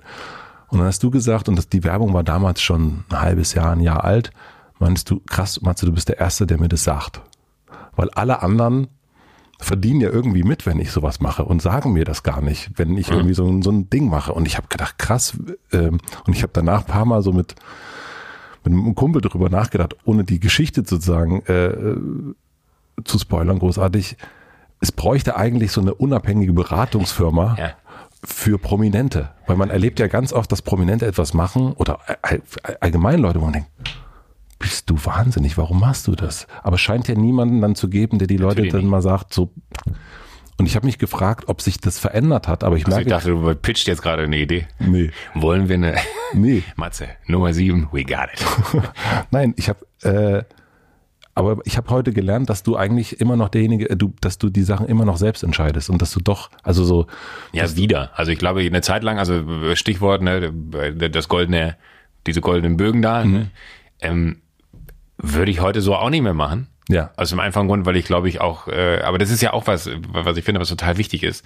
Natürlich könnte ich mich jetzt darüber aufregen, dass ich das damals gemacht habe, habe ich aber nicht. Äh, also ich habe die Entscheidung ja damals bewusst gefällt und habe sie äh, auch getragen, aber äh, ich weiß noch, als du es mir gesagt hast und äh, fand es so krass ehrlich, weil das natürlich auch irgendwann ein Punkt in einem Leben in der Öffentlichkeit ist, dass keiner mehr dir ehrlich sagt, was Sache ist. ja, Weil aus dem einfachen Grund, weil A, ist es unangenehm, das zu sagen, ne? Ja. weil die Leute wollen dann ja vielleicht auch irgendwie so ein bisschen, äh, dass die Momente gut sind, die man miteinander hat. Und B, genau was du gerade gesagt hast, äh, es verdienen so viele Menschen Geld mit dem, was ich mache und noch mehr Geld, als ich damit verdiene, dass es niemals äh, wirklich konstruktive Unterhaltungen zu diversen Themen geben wird, wenn sie am Ende äh, da mehr von haben als ich. ja. Ist halt leider so. Und da musst du halt dann, finde ich, irgendwann eine Haltung zu Themen entwickeln. Und ich glaube, das ist mir aber ganz gut gelungen über die letzten Jahre. Ja, das, ich fand das äh, Gespräch, was du geführt hast mit diesem Poker äh, Spieler. Fedor, ja. Fedor, das fand ich total super, weil da ging es ganz viel um Entscheidung und ähm, und äh, du warst davon fasziniert, wie viel Entscheidung er ja treffen muss bei so einem Pokerspiel und und dass er sagte, ähm, das ist eigentlich geht's um die Haltung zu Dingen. Wie steht man zu den größeren Themen? Und dann fallen die Entscheidungen viel viel leichter, wenn du weißt, du willst nicht mehr in Deutschland fliegen, wenn die Entscheidung getroffen ist, dann gibt's gibt's sie nicht mehr sozusagen. Du nimmst das, du nimmst ganz viele kleine Entscheidungen einfach mit einer ganz großen Haltungsentscheidung weg. Und das hatte ich auch das Gefühl, dass das sich bei dir total verändert hat. Auch irgendwie durch so Fridays for Future auch ein bisschen, ja, total. dass genau solche Themen ähm, und vielleicht auch Konsum und so weiter sich irgendwie so ein bisschen äh, äh, so wegbewegt hat. Auch sicherlich. Also ich glaube, das ist ja immer auch so, so, so eine Gesamtgemengelage, die dann irgendwie auch wie so Evolutionsstufen bei einem stattfinden, ne? wo man dann auf einmal feststellt, okay, das, das eigentlich ist es ein, ein, ein Wert, der total veraltet ist in meiner Welt, aber ich halte irgendwie an ihm fest, weil er halt da ist, aber ich kann ihn ja auch verändern. Ja. So, und, und ich glaube, das ist was, was äh, äh, und auf, auf ganz vielen Ebenen stattgefunden. Ich glaube, das ist aber so, so, also ich neige nicht dazu zu sagen, so ich bin erwachsen, ja, auch wenn ich 42 bin. ähm, aber ich glaube, das hat was mit Erwachsenwerden zu tun, dass man halt einfach anfängt, Dinge konsequenter auch zu denken, weil man vielleicht auch feststellt, so, okay, äh, ich habe jetzt nicht mehr, ne, bis, bis hier hatte ich 42 Jahre Zeit, ich habe jetzt nicht mehr 42 Jahre Zeit, äh, noch alles so zu machen, wie ich es bisher gemacht habe, sondern ich muss so ein bisschen gucken. Also wenn, wenn ich, äh, ich mein, mein Ziel ist ja, einen Tag früher aufzuhören als Stefan Raab. Ist es wirklich dein Ziel? nee, ich, ich habe kein Problem damit. Also ich glaube, ich werde es nicht. Ich, ich sage das immer so, um, um alle äh, in der Florida zu ärgern, sage ich mal, mit 50 ist Schluss. Ne? Da höre ich auf. Weil ich dann einfach nur noch andere Sachen machen möchte, weil ich glaube, dann hat man äh, so, so, so so eine Position erreicht, wo man vielleicht auch sinnvollere Dinge machen kann, weil ich halte Fernsehen für, für schön und witzig und ich glaube, hier und da nutzen wir es auch für sinnvolle Dinge, aber es ist ja primär äh, schon so, klar sagt es immer so schön, so ein Beruf, wo du Angst hast, dass jemand irgendwann an deine Tür klopft und sagt, so jetzt machen wir was Anständiges. Und das finde ich beschreibt es ganz gut. Das ist ja, das ist ja ein Spielplatz, den ich da habe. So, und äh, ich würde mir wünschen, irgendwann so ein schon einen Punkt setzen zu können. Ich weiß aber nicht, ob ich es kann. Also ich wünsche mir das, das ist ein Wunsch, den ich jetzt auch äh, formuliere, äh, zu sagen, da mache ich jetzt einen Punkt hinter. Das ist so ein bisschen so dieses, äh, von 6 bis 18 war ich selbstständig, been there, done that.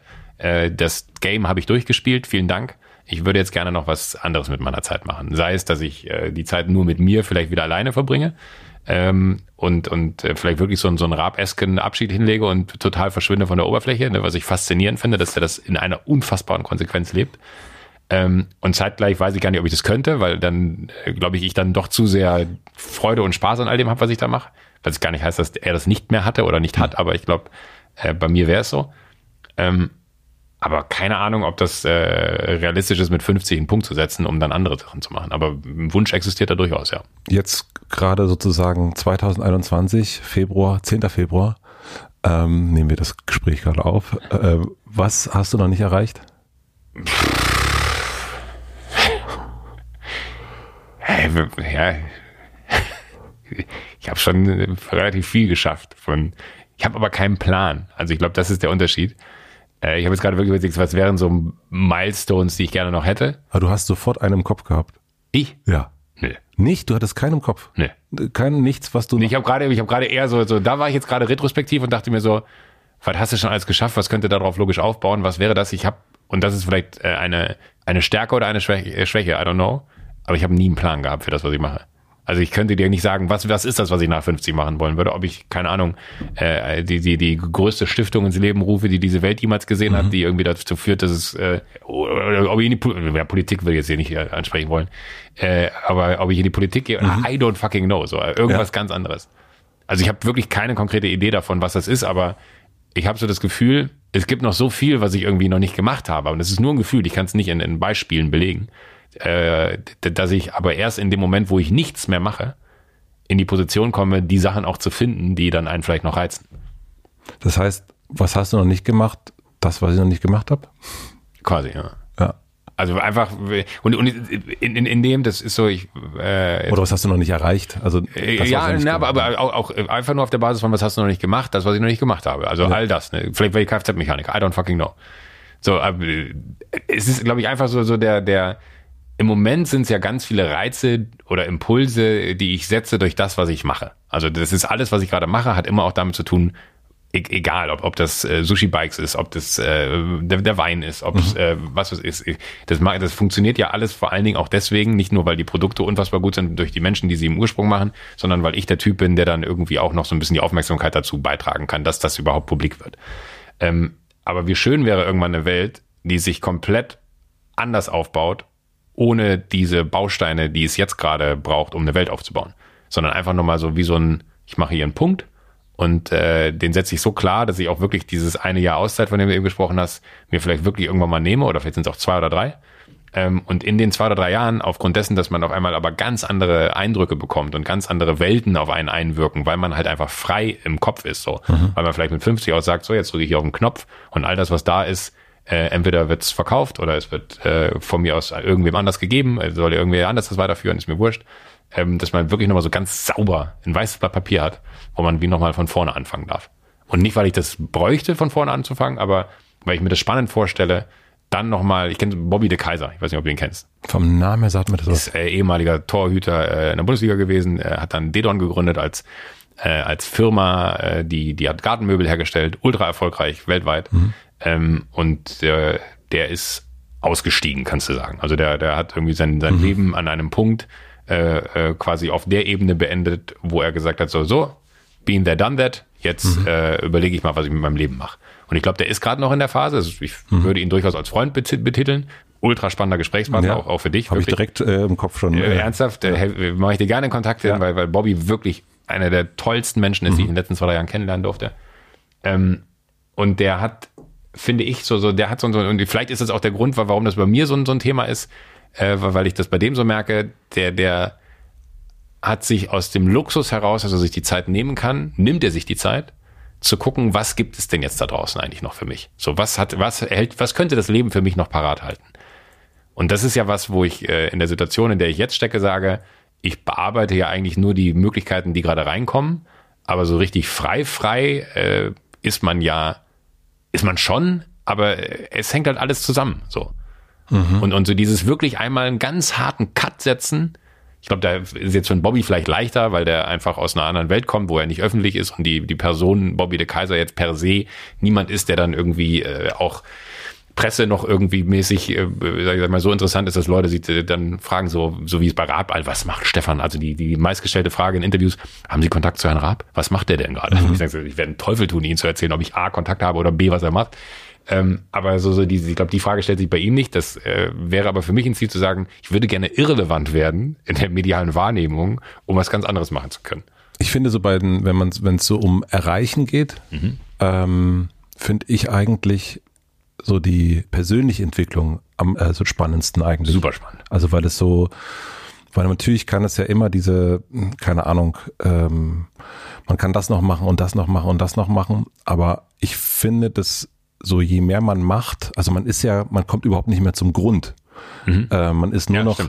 sozusagen oben und versucht sozusagen, du hast erst das schöne Bild mit dem Jonglieren und aber man kann überhaupt nicht tauchen und ich also für mich selber, ich würde mir voll wünschen, dass ich das könnte, dass ich die Geduld habe, so mal richtig tief zu tauchen und so tief und auch lange unter Wasser zu bleiben mhm. und und mal so richtig was zu äh, so noch mal mehr zu begreifen als nur so ein so ein kurzes Anfassen und nochmal anfassen und das nächste dann und so weiter. Aber das würde ich mir, ich würde mir für mich selber, ich würde gern ja, mehr Geduld erreichen wollen oder so oder mehr Zuversicht in eine Tiefe zu gehen, die ich, die habe ich aktuell zum Beispiel noch nicht so. Und mhm. das wäre bei mir so, dass dieses Aber Erreichen. Ich, ich glaube, dass das zum Beispiel, also jetzt formulierst du wahrscheinlich was aus, was bei mir noch ein, ein ein- oder zweijähriger Prozess gewesen wäre in der Auseinandersetzung damit, was macht man denn wirklich, wenn man das macht. Also wie gesagt, ich sage, es ist ein Wunsch. Ob ich mhm. das mache, God knows. Mhm. So. Aber ich glaube, das ist, da sind wir wieder beim Thema Reflexion. Wenn sich dieser Wunsch verfestigen sollte in den nächsten Jahren und ich feststelle, ja, das ist eigentlich ein gutes Ziel, auf das man hinarbeiten sollte, bräuchte ich ja aber trotzdem irgendwie so diesen Moment von, aber was willst du denn dann wirklich damit anfangen? Willst du wirklich drei Jahre oder ein Jahr oder zwei Jahre nichts machen, um einfach nur nichts zu machen? Oder willst du das machen, um irgendwas zu finden? Und ich glaube, das ist so, also zu sich selber mehr zu finden oder mhm. wie du es gerade so schön beschrieben hast, tiefer zu tauchen, um irgendwie was, was noch ehrlicheres zu finden, was, was mit einem selber zu tun hat oder ist es eine Aufgabe, ist es ein higher purpose, I don't know.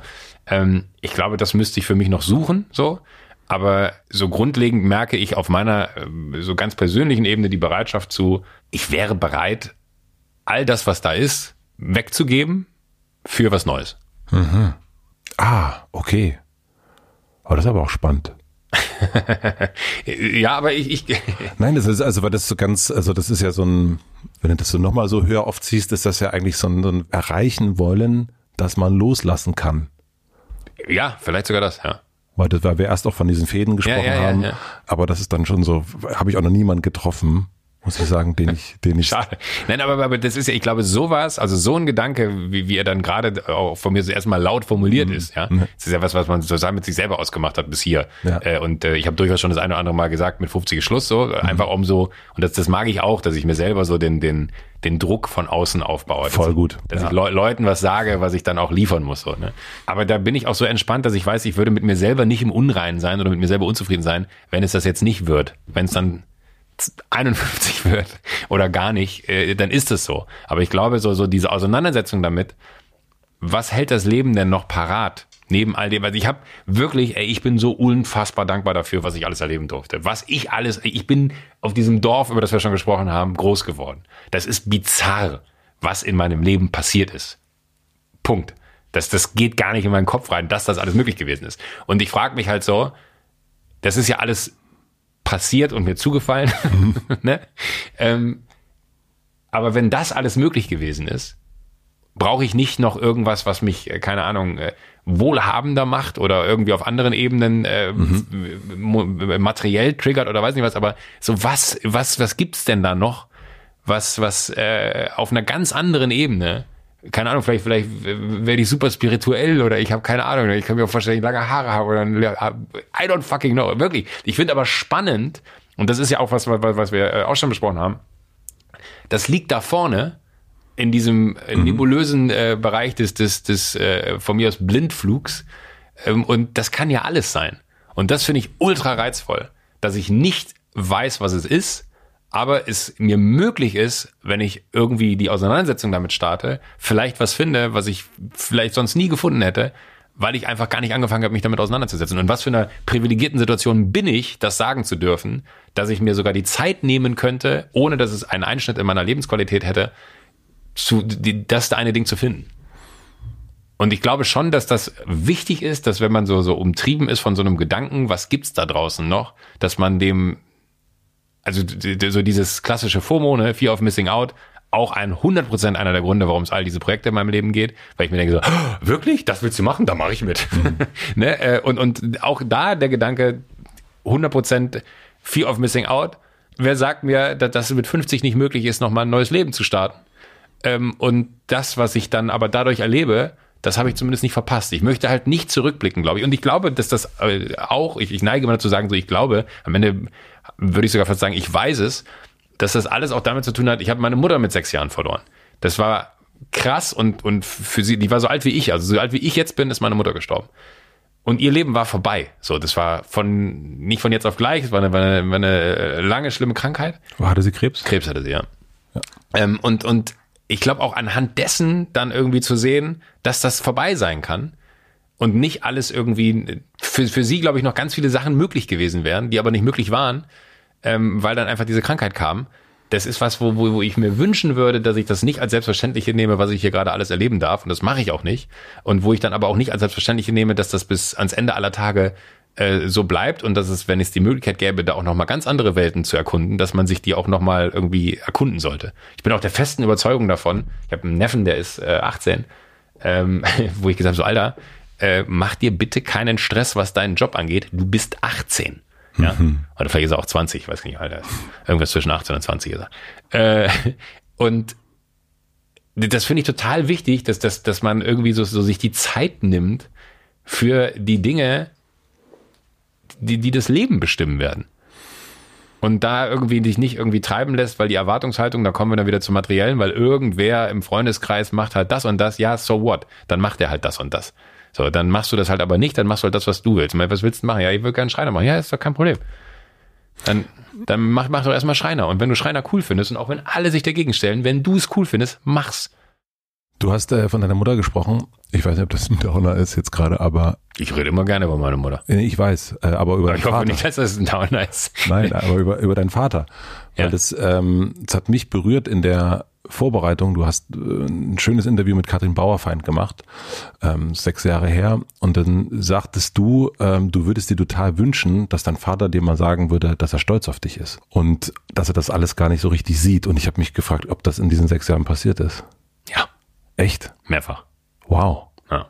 Und wie hat sich das verändert dann für dich? Ich, ich möchte gar nicht zu viel darüber sprechen, weil ich glaube, das ist so, das Interview hat, war, war eine, eine, eine, eine Bombe in dem Dorf, wo ich groß geworden bin mhm. weil es natürlich jeder sehen kann. Ne? Und auf einmal meinen dann Menschen sich ein Bild darüber machen zu dürfen, wie denn unsere familiären Verhältnisse gewesen ah, ja. sind. So. Und da habe ich meinem Vater, fand ich, sehr Unrecht getan mhm. auf eine Ebene, weil ich mir in dem Moment nicht so bewusst, also das klingt total naiv, aber ich hatte mit, mit Katrin, die ich auch total mag und schätze, ultra, wahnsinnig tolle Frau. Ich würde fast sagen, ich liebe sie, aber auf einer, auf einer professionellen Ebene liebe ich sie, weil sie einfach wirklich so toll ist.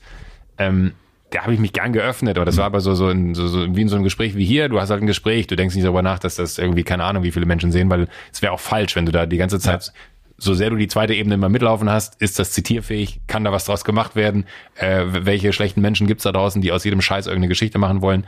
War das was, wo natürlich dann der eine oder andere genau diese Geschichte aufgegriffen hat und mein Vater dann auch so Briefe zu Hause bekommen hat, von wegen so, du warst nie für die Kinder da, was weiß oh ich nicht so. Also okay. so anonym aus dem, aus dem Dorf, so, wo ich gedacht habe, so, das möchte ich meinem Vater nie wieder antun ich habe äh, mit meinem Vater ein Verhältnis, das besser ist denn je, was mich total freut. Mhm. Ähm, und trotzdem haben wir ein sehr spezielles Verhältnis zueinander, glaube ich, weil wir einfach immer ein spezielles Verhältnis zueinander haben werden, weil ich halt nicht der Typ bin, der, also so wie ich meinem, meinem Neffen sage, Alter, wenn du Schreiner werden willst, dann werd fucking Schreiner, bitte. Und bei mir war es halt so, mein Vater hat gesagt, du machst Abi. Dann habe ich Abi gemacht, ich wollte kein Abi machen, ich wollte Autoverkäufer werden. Ähm, und äh, ich glaube, das ist auch für jemanden wie mein Vater, der ist 81, eine sehr surreale Welt, in die sein Sohn da reingestolpert ist. Also das ist so, bei dem zu erklären, äh, wie die Mechanismen in meiner Welt sind und warum das eine so ist und so ist und wieso das dann zusammenhängt und warum man das dann so gesagt hat, da in einem Moment wie das ist dann manchmal auch zu viel und da muss man eher gucken, dass man Privates privat hält und dass das Private dann irgendwie ja. auch für einen sauber wieder privat aufgearbeitet wird und dass man da wieder zueinander findet und das haben wir Gott sei Dank hingekriegt. Super. Ja. Was hat er gemacht beruflich? Der war äh, Logistiker. Und hast du verstanden, was er macht? Also Mal mehr, mal weniger. Er war viel unterwegs, was auch zum Vorteil hatte, äh, dass ich teilweise dann mit durfte. Ne? Ich habe dann Ach so, ich dachte, das ist die Vorteil hat, dass ich viel Tutti Frutti gucken konnte. nee, da, da gab es auch eine Zeit, so wie je älter ich wurde, desto weniger bin ich mit. Ja. Ne? Äh, da gab es dann die Zeit mit Au-pair-Mädchen und Co. Ja. Ich war auch eine Zeit im Internat. Aber der- war halt einfach viel weg dann. Und ich bin sehr viel in Skandinavien gewesen, in Irland Ach, gewesen, geil. in Frankreich gewesen.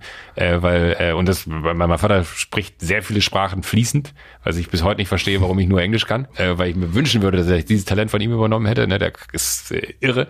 Und das war aber immer toll, weil du dann halt äh, irgendwo immer mit gewesen bist und äh, dann auch in einem frühen Alter halt äh, so ein bisschen nicht die Welt, so doch die Welt Europa gesehen hast. So. Und ähm, das habe ich geliebt, mit dem zu reisen. Es war dann meistens Schulferien, wo Ja. er aber arbeiten musste und ich dann irgendwie, keine Ahnung, ich weiß nicht, wir waren irgendwann mal in, in Brügge, in, in, in, Belgien. Brücke sehen und sterben. Ja, boah, sehr guter Film. Ja. Ähm, ja, tatsächlich. Ja, das war, war bei uns nicht ganz so, aber da hatten wir ein Hotel mit Pool. Ich war den ganzen Tag in diesem Pool. Ne? Ich glaube, alle Menschen, die sich da Ruhe erhofft hatten, das war für mich das Allergrößte. Ein Hotel mit Pool. Dann kannst du dir das vorstellen. Die hatten ein Schwimmbad.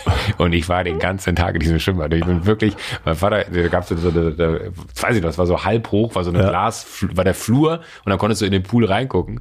Und ich weiß noch, wir sind runtergegangen. Mein Vater meinte, ich habe jetzt den ganzen Tag Meetings. Wenn du was essen willst, ne, ruf da an. Bitte sag mir Bescheid, wenn du aus dem Hotel raus möchtest. So, das war ja damals auch alles so. Heute würde man sich an den Kopf machen. So, keine Ahnung, Ja. 12, 13-jähriges Kind alleine in einer äh, sie, ihm nicht bekannten Stadt. Auf gar keinen Fall gehst du da vor die Tür, wir kommen mit. Ne?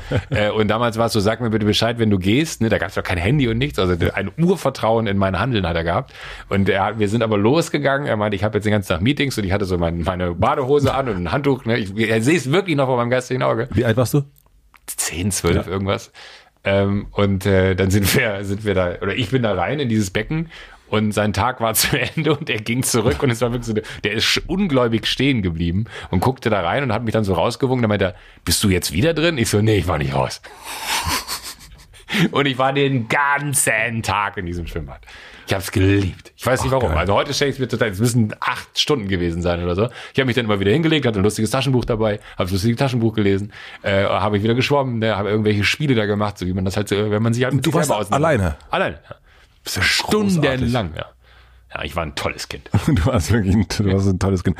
Du hast ja jetzt aber so ein bisschen, und das äh, auch mit, mit großem Respekt der Privatsphäre, du kannst das jetzt aber ja nicht so machen. Also du musst ja, deine Familie ist ja wirklich geschützt. Man niemand weiß, dass du eigentlich 15 Kinder hast und drei Frauen und fünf Männer. Aber du kannst das ja, also können sie nachvollziehen, was du da eigentlich machst? Also wie, Das, das, äh, ähm, äh, die Frage müsstest du weiterstellen. Das, äh, das ja, Schöne, da sind sie. Ja, und hier sind sie. ähm, äh, nee, Die aber, Family. aber, aber das, das ist so ein bisschen, das ist auch ganz gut. Job ist Job, Schnaps ist Schnaps. Also zu, zu Hause ist Schnaps und Arbeit ist Arbeit. Also die, die, die Unterhaltung über, äh, vielleicht falsch, aber die, die, die Auseinandersetzung über Berufliches halte ich von zu Hause fern. Ah, okay. Siehst du dich als Geschäftsmann? Nee. Siehst du dich als Unternehmer? Ja, vielleicht ein bisschen mehr. Was ist der Unterschied? Also Geschäftsmann ist für mich jemand, der äh, Deals macht und äh, Geld verdient. Und äh, eine Unternehmung ist ja etwas, was man einfach mal so anfängt. Also eine Unternehmung ist ja auch eine Wanderung in die Berge. Ja. Also so, so, also jetzt gar nicht als Unter, ich weiß schon, worauf du äh, hinaus möchtest im Sinne von Unternehmer, Unternehmer, also wirtschaftlicher Unternehmer. Aber äh, so die Definition von einer Unternehmung, ich empfinde, wenn ich so, so, so eine, eine, eine Geschäftsidee verfolge oder wenn ich irgendwas gründe oder aufsetze oder irgendwo mitmache, ähm, ist es nicht immer zwangsläufig monetär getrieben im ersten Schritt. So, sicherlich freue ich mich, wenn da irgendwann mal das Geld, was Ja. man investiert hat, wiederkommt. Ähm, sondern da geht's mir immer eher so darum, so, ach geil, das finde ich spannend. Lass mal machen. Aber, und deswegen der Vergleich zu einer Wanderung. Ich find's auch geil, wenn mich äh, am Wochenende jemand in München anhaut und sagt so, ey Joko, da gibt's diesen geilen Parkplatz, der ist zwei Stunden von hier, von da aus kannst du eine ultra krasse Wanderung machen und hast den wahnsinnigsten Blick über die Seen. Äh, ist das für mich so, oh geil, ja, lass machen. So, die Welt triggert mich genauso. Und es ist eher die Welt, die mich triggert und ich die Faszination dafür empfinde, die die Person mir quasi vermittelt. Also wenn, wenn, wenn wir jetzt bei, äh, Da, darf ich hier Namen sagen oder ich fühle mich so schlecht? Ich, ich habe immer sofort das Gefühl, ich mache Werbung. Das will ich gar nicht, aber es ist immer so gut, wenn man das mit Namen belegen kann. Ich hätte jetzt auch eine Nachfrage zu Jokolade als nächstes Ah, okay, gestellt. ja. Dann Ich- ich- schieb doch den, äh, fahr den, Ich, ich, ich fahre ich fahr kurz so ein bisschen runter, dann kannst du hochfahren. Ähm, hast du noch eine Frage für mich? Nein, aber, aber dieses Menschen, die einen begeistern können Ja. für Themen, Ja. egal was, ja, das ist für mich etwas, aus dem eine Unternehmung entsteht. ja, So, und äh, da, und die Unternehmung empfinde ich aber eher als die Aktionen, die dann daraus resultieren. Also dieses Miteinander etwas machen. okay, ah ja. So. Weil, mhm. und das ist für mich, Unter Unternehmertum ist für mich zu sagen, mit anderen Leuten irgendwas auf die Beine stellen. Das kann sein, lass uns am Wochenende in die Berge fahren. Und das hat für mich den gleichen Wert wie mit äh, genauso guten Leuten, lass uns E-Bikes bauen. Weil es einfach spannend ist. Es ist eine Ja, krass ja. andere Welt. Ist, da geht es um die Unternehmung, um die Aktion, Ach, das das schönes Bild. umzusetzen und das zu machen. Und Geschäftsmann ist für mich jemand, der sagt, okay, wo ist hier die, die Zahl, die mir am Ende mehr bringt als die Zahl, die ich vorher hatte? Weil das ist, du bist ja ein Bauchmensch. Und deswegen habe ich mich, also so, Mhm. du bist ja, äh, du entscheidest nach Bauch, du entscheidest mit dir alleine in Ja, deinem, äh, manchmal würde ich mir wünschen, vielleicht mehr Geschäftsmann zu sein und äh, mein, mein Bankkonto auch, aber äh, ist nicht so und würde ich auch nicht sein wollen, weil äh, ich glaube, dass immer weil das geht ja manchmal wirklich entgegen. Ne? Also so jetzt, keine Ahnung, Tarek Müller würde ich jetzt nicht sagen, ist ein besonderer Bauchmensch. Der ist ein, der guckt sich Zahlen an und entscheidet nach Zahlen. aber faszinierender Typ. Ja, super faszinierend. So. Aber der ist ja nicht so ein Emo-Heinig wie wir beide, sondern ist halt sozusagen, das lohnt sich nicht.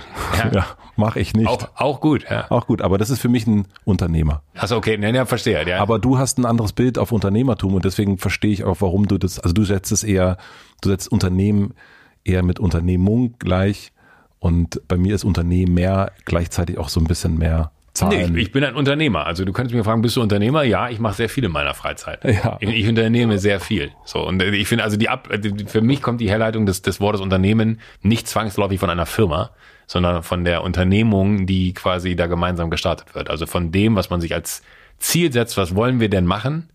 Äh, und sei das, wir fahren mit dem Auto, äh, keine Ahnung, nach Apulien, ja. Ja. Äh, versus, äh, ich habe hier so eine witzige Idee für ein saugünstiges E-Bike. Be my guest. Let's talk about it. Das ist für mich äh, komplett gleich zu verstehen. Was ich ja absolut äh, verrückt finde, dass in deinem Ganzen, das haben wir ja nun heute wirklich, das, da sind wir gut hingekommen, wie die Dinge so entstehen, aber dass du aus einem, dass du irgendwo sitzt, so stelle ich mir das jetzt gerade vor und denkst, hm, ach, ein cooler Name, Jokolade, dass aus so einem Wortspiel, dass da wirklich auch was wird. Verrückt, ne? Das finde ich wirklich, also das ist manchmal, also ich komme eher aus einem, keine Ahnung, ich habe eine Idee für Podcast und dann suche ich einen Namen oder was es auch immer ist. Und aber das bei dir sozusagen, also so sehr Tim Melzer mäßig, daran hat mich das erinnert. Warum machst du das? Weil ich es kann. Ich habe jetzt Jokolade ist cool, dann daraus könnte man doch was machen. Das finde ich total faszinierend. Weißt du noch diesen Moment, wo du gedacht hast, Jokolade? Guter Name. Ich, ich, ich, nee, das, das, das, das äh, leider nicht. Ich würde mir wünschen, dass ich den so klar vor Augen hätte, Ja. aber ich weiß noch, dass es irgendwie in einer Unterhaltung war, wo es um Schokolade ging Ja. und dann irgendwie Schokolade, Jokolade. Äh, und das, das ist ja mega. Ja. Das muss ich machen. So, das, äh, und äh, ich weiß nur noch, dass ich überlege gerade, wer da alles involviert gewesen ist. Ich glaube, der Gün war damals dabei, der noch bei dieser, äh, ich weiß nicht, ob ihr, ob ihn mal kennengelernt Mhm. Vom habt. Namen her, ja. Ja, genau. Äh, auch bei, bei TC15 damals Das ist ja gearbeitet. dieser Regisseur, der das Mercedes äh, Ja, genau, Ding das, das hat. Hitler, das Adolf Hitler-Ding, äh, genau, mit der eingebauten, äh, was ist das hier mit, äh, erkennt, erkennt Gefahren, bevor sie passieren. Ne? Äh, genau, aber er hatte die Idee, er hat nicht die Regie gemacht, sondern er so, hat ah. äh, das, das Buch dazu geschrieben. Äh, genau, mit, mit, mit dem äh, saßen wir da, glaube ich, zusammen und hatten so, so grundlegend mal darüber gesprochen, was kann man denn machen? So, was gibt's denn äh, so an Welten, die man denn mal so irgendwie berühren wollen würde? Und äh, Ach, das ist so, du bist sogar noch so, also das ist nicht nur, dass die Sachen dir zukommen, sondern du sitzt auch da und denkst, wo könnte man jetzt, Ja, was kann ich? Nein, weil, weil, weil guck mal, ich habe ja bei ganz vielen Sachen habe ich bisher mitgemacht. Ja. Also das ist so irgendwie die Ideen von anderen Ja. äh, unterstützt und äh, gut für gut befunden und gesagt, mache ich mit, helfe ich dir gerne, finde ich toll, äh, finde ich mega, dass du das machst, bla bla bla. Irgendwann ist aber auch der Moment da, kann ich das eigentlich auch selber? Kann ich das äh, und und das ist nicht so, dass das klingt jetzt so sehr labormäßig, ne? Sondern das ist äh, jetzt auch nicht ein Moment, man setzt sich so hin wie wir beide und sagt so, okay, und jetzt lass mal gucken, was das Ergebnis ist. Das ist mir zu klinisch, das so, so war es auch nicht, sondern das ist ein Prozess, der über keine Ahnung mehrere Monate geht, so, sowohl von der von dem Gefühl von, ich würde gerne mal was Eigenes machen, Ja. bis hin zu, was kann das denn werden? Und äh, da gab es, glaube ich, wesentlich spannendere Themenfelder, wenn es darum ging, jetzt zu sagen, Cash Money Bling Bling. Ne? Äh, aber irgendwie fand ich dieses Jokolade Schokolade Wortspiel äh, und dass ich da 39 Jahre für gebraucht habe. Die die die Frustration, dass das so lange gedauert hat, plus die Faszination für dieses für diesen Namen, da wusste ich so, nee, also wenn, wenn du das Ding jetzt vorbeiziehen lässt, Stichwort FOMO, dann wirst du dein Leben lang darauf zurückblicken und fragst dich, was wäre wohl aus Jokolade geworden? Und das Witzige ist, dass Michalis Panteloris, der äh, mit dem ich die JWD mein Magazin mhm. damals gemacht habe, äh, da gab es in der letzten Ausgabe war, war so ein bisschen so äh, Farewell-mäßig, ne? Wo geht die Reise hin, äh, Joko Winterscheid? Co war das Joko Winterscheid? Mhm. Durfte jeder, das war für mich ein Überraschungspart in dem Heft, durfte jeder äh, eine Idee pitchen oder aufgezeichnet da präsentieren, äh, was ich denn noch so machen könnte da hat Michalis Panteloris tatsächlich die Jokolade-Zigaretten gemacht. Und da waren wir schon relativ lange in diesem Prozess drin, dass es die Jokolade geben wird. Und dann habe ich Michalis angerufen und meinte, Alter, hast du sie noch alle? Weil natürlich für mich das Ding war, da ist noch niemand jemals drauf gekommen, dass man aus Schokolade Jokolade machen kann. Weil ich habe ja 39 Jahre dafür gebraucht. Und dann kommt Michalis und äh, Furz. furzt es ins Magazin und ähm, macht dann noch Jokolade-Zigaretten draus, was er halt total witzig fand. Und dann habe ich nur Michalis gesagt, dann habe ich Michalis, ey, weil ich auch so das Gefühl hatte, nicht, dass mich, nein, nee, nicht, nicht, dass Michalis nach nachher denkt, ich hätte ihm da den Namen geklaut. So. Weil wir, wir ja schon ja. irgendwie machen, man so, ey Michalis, das ist mir jetzt total unangenehm, aber äh, Hast du mit irgendwem darüber gesprochen? Also woher, woher weißt du davon? Mhm. Er meinte, was meinst du? Und ich so, ja, Jokolade, Zigaretten. Er meinte, mit niemandem? Das war ja eine Überraschung für dich. Das ist meine Idee gewesen für dich, so als Gag. Und er meinte so, aber Jokolade, Schokolade? Und er meinte, naja, es liegt ja auf der Hand, oder nicht? Und ich so, äh, ja, okay. Vielleicht liegt's auch auf der Hand. Ja, Hättest du es vorher gesehen? Hättest du Jokolade, Schokolade gewusst? Ja. Leck mich doch, niemals. Okay, dann bin ich halt einfach zu stumm. Nein, ähm, aber nein, es ist also äh, ja, ja, also das ist also äh, Ich weiß, was du meinst, aber es ist, jetzt aber es liegt so auf der Hand. Ich genau. habe es halt nicht gesehen. Ja, das ist wie die die äh, schöne beste Freundin, die äh, Single ist und man selber ist auch Single und man denkt und alle alle im Freundeskreis sagen, ja, äh, ja, sag mal. Ja, das nee, ist aber ein schönes Bild. Das, äh, wenn, wenn die Jokolade die schöne beste Freundin wird, mit der man jetzt ein Leben lang zusammenbleibt, äh, wäre das ganz toll. Ja, du machst ja auch gerade viel, dass es so ist. Also du, es ist, also das habe ich auch, also ich finde die große Veränderung, das, wir schließen ja so langsam den Kreis hier gerade am Anfang. Ich dachte, du, also du steckst eine Sinnkrise. Ja, glaube ich, habe ich richtig gelegen. Und es, was aus dieser Sinnkrise entstanden ist, sind eigentlich zwei Sachen. Das eine ist, er macht seine eigene Show, die ist erfolgreich, und er macht endlich seine eigene Firma. Da wissen wir noch nicht, ob sie erfolgreich wird, ähm, aber es ist sein Ding. Es ist nicht mit, also dann, du hast ja Leute dazugeholt, aber es ist so Joko. Mhm. Und in dem Fall ist es ja auch noch Jokolade. Jokolade. Also kann auch niemand, also bei Sushi Bike kann man immer noch sagen, ah, naja, also oder drei Freunde, ja, das waren aber eigentlich die anderen zwei Freunde. Ich war ja, hier ja. Nur, bin nur so mitgegangen, aber hier ist ja klar. Ja, mir, mir hat letztens ein Journalist die Frage gestellt, ob ich es äh, so mit Essen und Getränken habe. Und ich dachte so, was mir gar nicht aufgefallen. Auch das ist Genuss. Genuss, die Genusswelt als solche. Ja. ja. Was hast du vor mit Jokolade? Viel.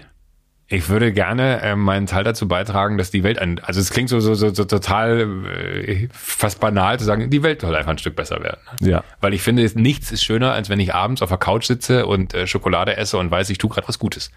Das ist ja eigentlich ultra leicht. Ja. Und genau so ist es. Also faktisch ist es so, dass wir, äh, als wir angefangen haben äh, mit der mit der Jokolade, ähm, und da muss man jetzt die die die äh, Handelskette Rewe mal erwähnen, weil mit denen äh, habe ich relativ früh gesprochen und habe gesagt, ey, pass mal auf, ich habe da eine Idee, äh, ich würde gerne Jokolade machen. Ja. Was ich nicht möchte ist, dass ich halt so äh, das Gefühl habe, ich mache das und dann funktioniert das nicht, können wir nicht irgendwie äh, zusammenarbeiten und ihr helft mir quasi von einem Wissen, was ich nicht habe. Da habe ich den großen Vorteil, dass ich in einer Fernsehsendung Hans-Jürgen Moog mal kennengelernt habe, mhm. den, den Einkaufsvorstand, ähm, und habe eben so, so ein bisschen erklärt, was ich da habe und der fand die Idee mega witzig und hat gesagt so, ey, Jokolade, Schokolade, das machen wir.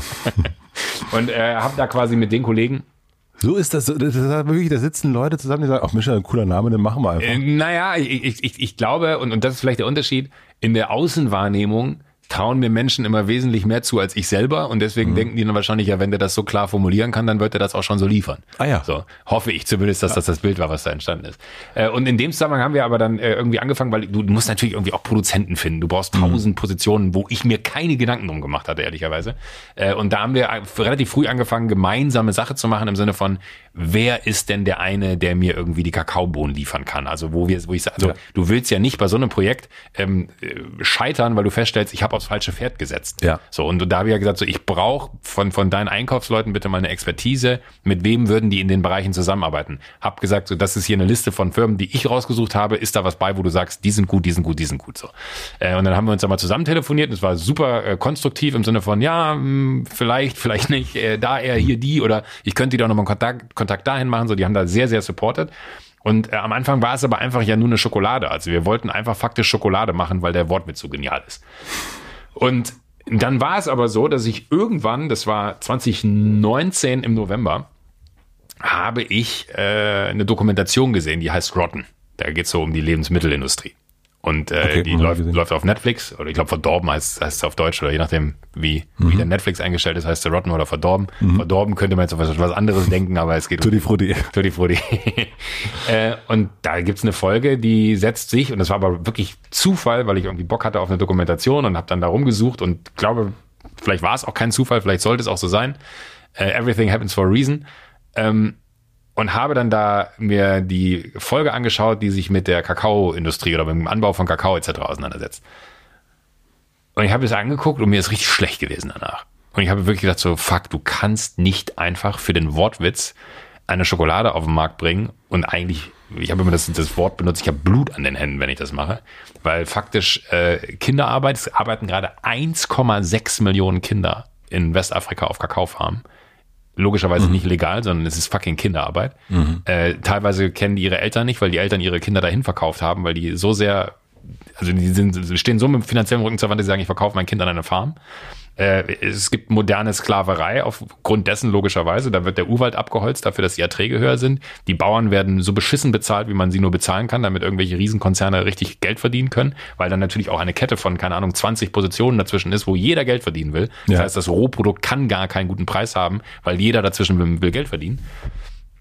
Und äh, dann stand ich da und dachte mir so, boah, also mir wirklich, wirklich guck's dir an und du, du weißt, was ja. ich meine, der wird wirklich anders. Und ich wusste so, entweder ich lasse es oder ich gehe äh, Richtung Vollbremsung und wir drehen das Ding nochmal. Und das war ein sehr unangenehmes Telefonat, weil wir wirklich eigentlich so, keine Ahnung, acht, neun Wochen noch ready to, to market oder wie man es nennen sollte. Also wir waren fertig, um das Produkt zu produzieren. Also du hast deinen äh, äh, guten Rewe-Mann angerufen hast gesagt. Ja, und ich, ich habe ich hab halt alle angerufen und habe gesagt so, ey Leute, ich weiß, dass ihr bereit wärt und ich weiß auch, dass ihr mir wahnsinnig geholfen habt, aber ich kann das Produkt so nicht machen.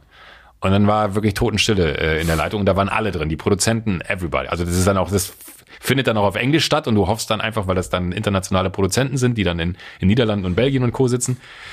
Und dann hoffst du, dass du die richtigen englischen Wörter dafür findest, weil ja auch äh, dann, sag ich mal, so äh, für Menschen, die im Daily Business äh, Englisch reden äh, und du nutzt ein falsches Wort falsch, was in der, ja. in der Zweitbedeutung irgendwie vielleicht eine gewisse Schwingung mitbringt. Ne? Ich war wirklich, ich werde nervös, während ich es erzähle. Soll ich deinen Händen an? Ja. Ähm, äh, und, und hab dann gesagt, so, das können wir nicht machen. Habt ihr das mal gesehen? Und dann war so, teilweise war dann so, ja. Maybe. Und dann denkst du dir so, ja, aber das geht doch nicht. Also ernsthaft, ich kann nicht, also alleine, weil, weil ich das Gefühl habe, wenn ich das jetzt mache und das alles ignoriere, was ich da gesehen habe, dann komme ich in die Hölle. Das, das, ich habe es nicht mit mir zusammengekriegt. Ich habe gesagt, wir müssen jetzt hier eine Vollbremsung machen. Wir machen das nicht so, wie wir es besprochen haben. Dann hast, das hast du dann entschieden. Das habe ich entschieden. Ja. ja. Und das Im war Keller. Wirklich, äh, nee, ich lag äh, oben oben auf der Couch und äh, wirklich schweißgebadet. Ja. Äh, aber auch mit einer gewissen Härte, weil ich glaube, wenn du dann da zugelassen hättest, ne, für alle, die, die sich vielleicht an den Prozess erinnern und sich das hier anhören, äh, ich äh, hätte auch gesagt, wir machen es gar nicht, bevor wir es überhaupt machen, aber ich wollte das unbedingt. Ich wollte, dass diese Veränderung möglich ist. Und in diesem ganzen Prozess muss man noch eine andere Firma nennen, äh, die Tonys hier aus Niederlanden. Ähm, die haben so eine Open Chain aufgesetzt, die wiederum sich genau diesen Problemen angenommen hat. Die sagen halt, keine Kinderarbeit mehr, wir können es nicht garantieren, dass das so ist, aber wir wollen keine Kinderarbeit mehr in Zukunft. Wir wollen keine moderne Sklaverei.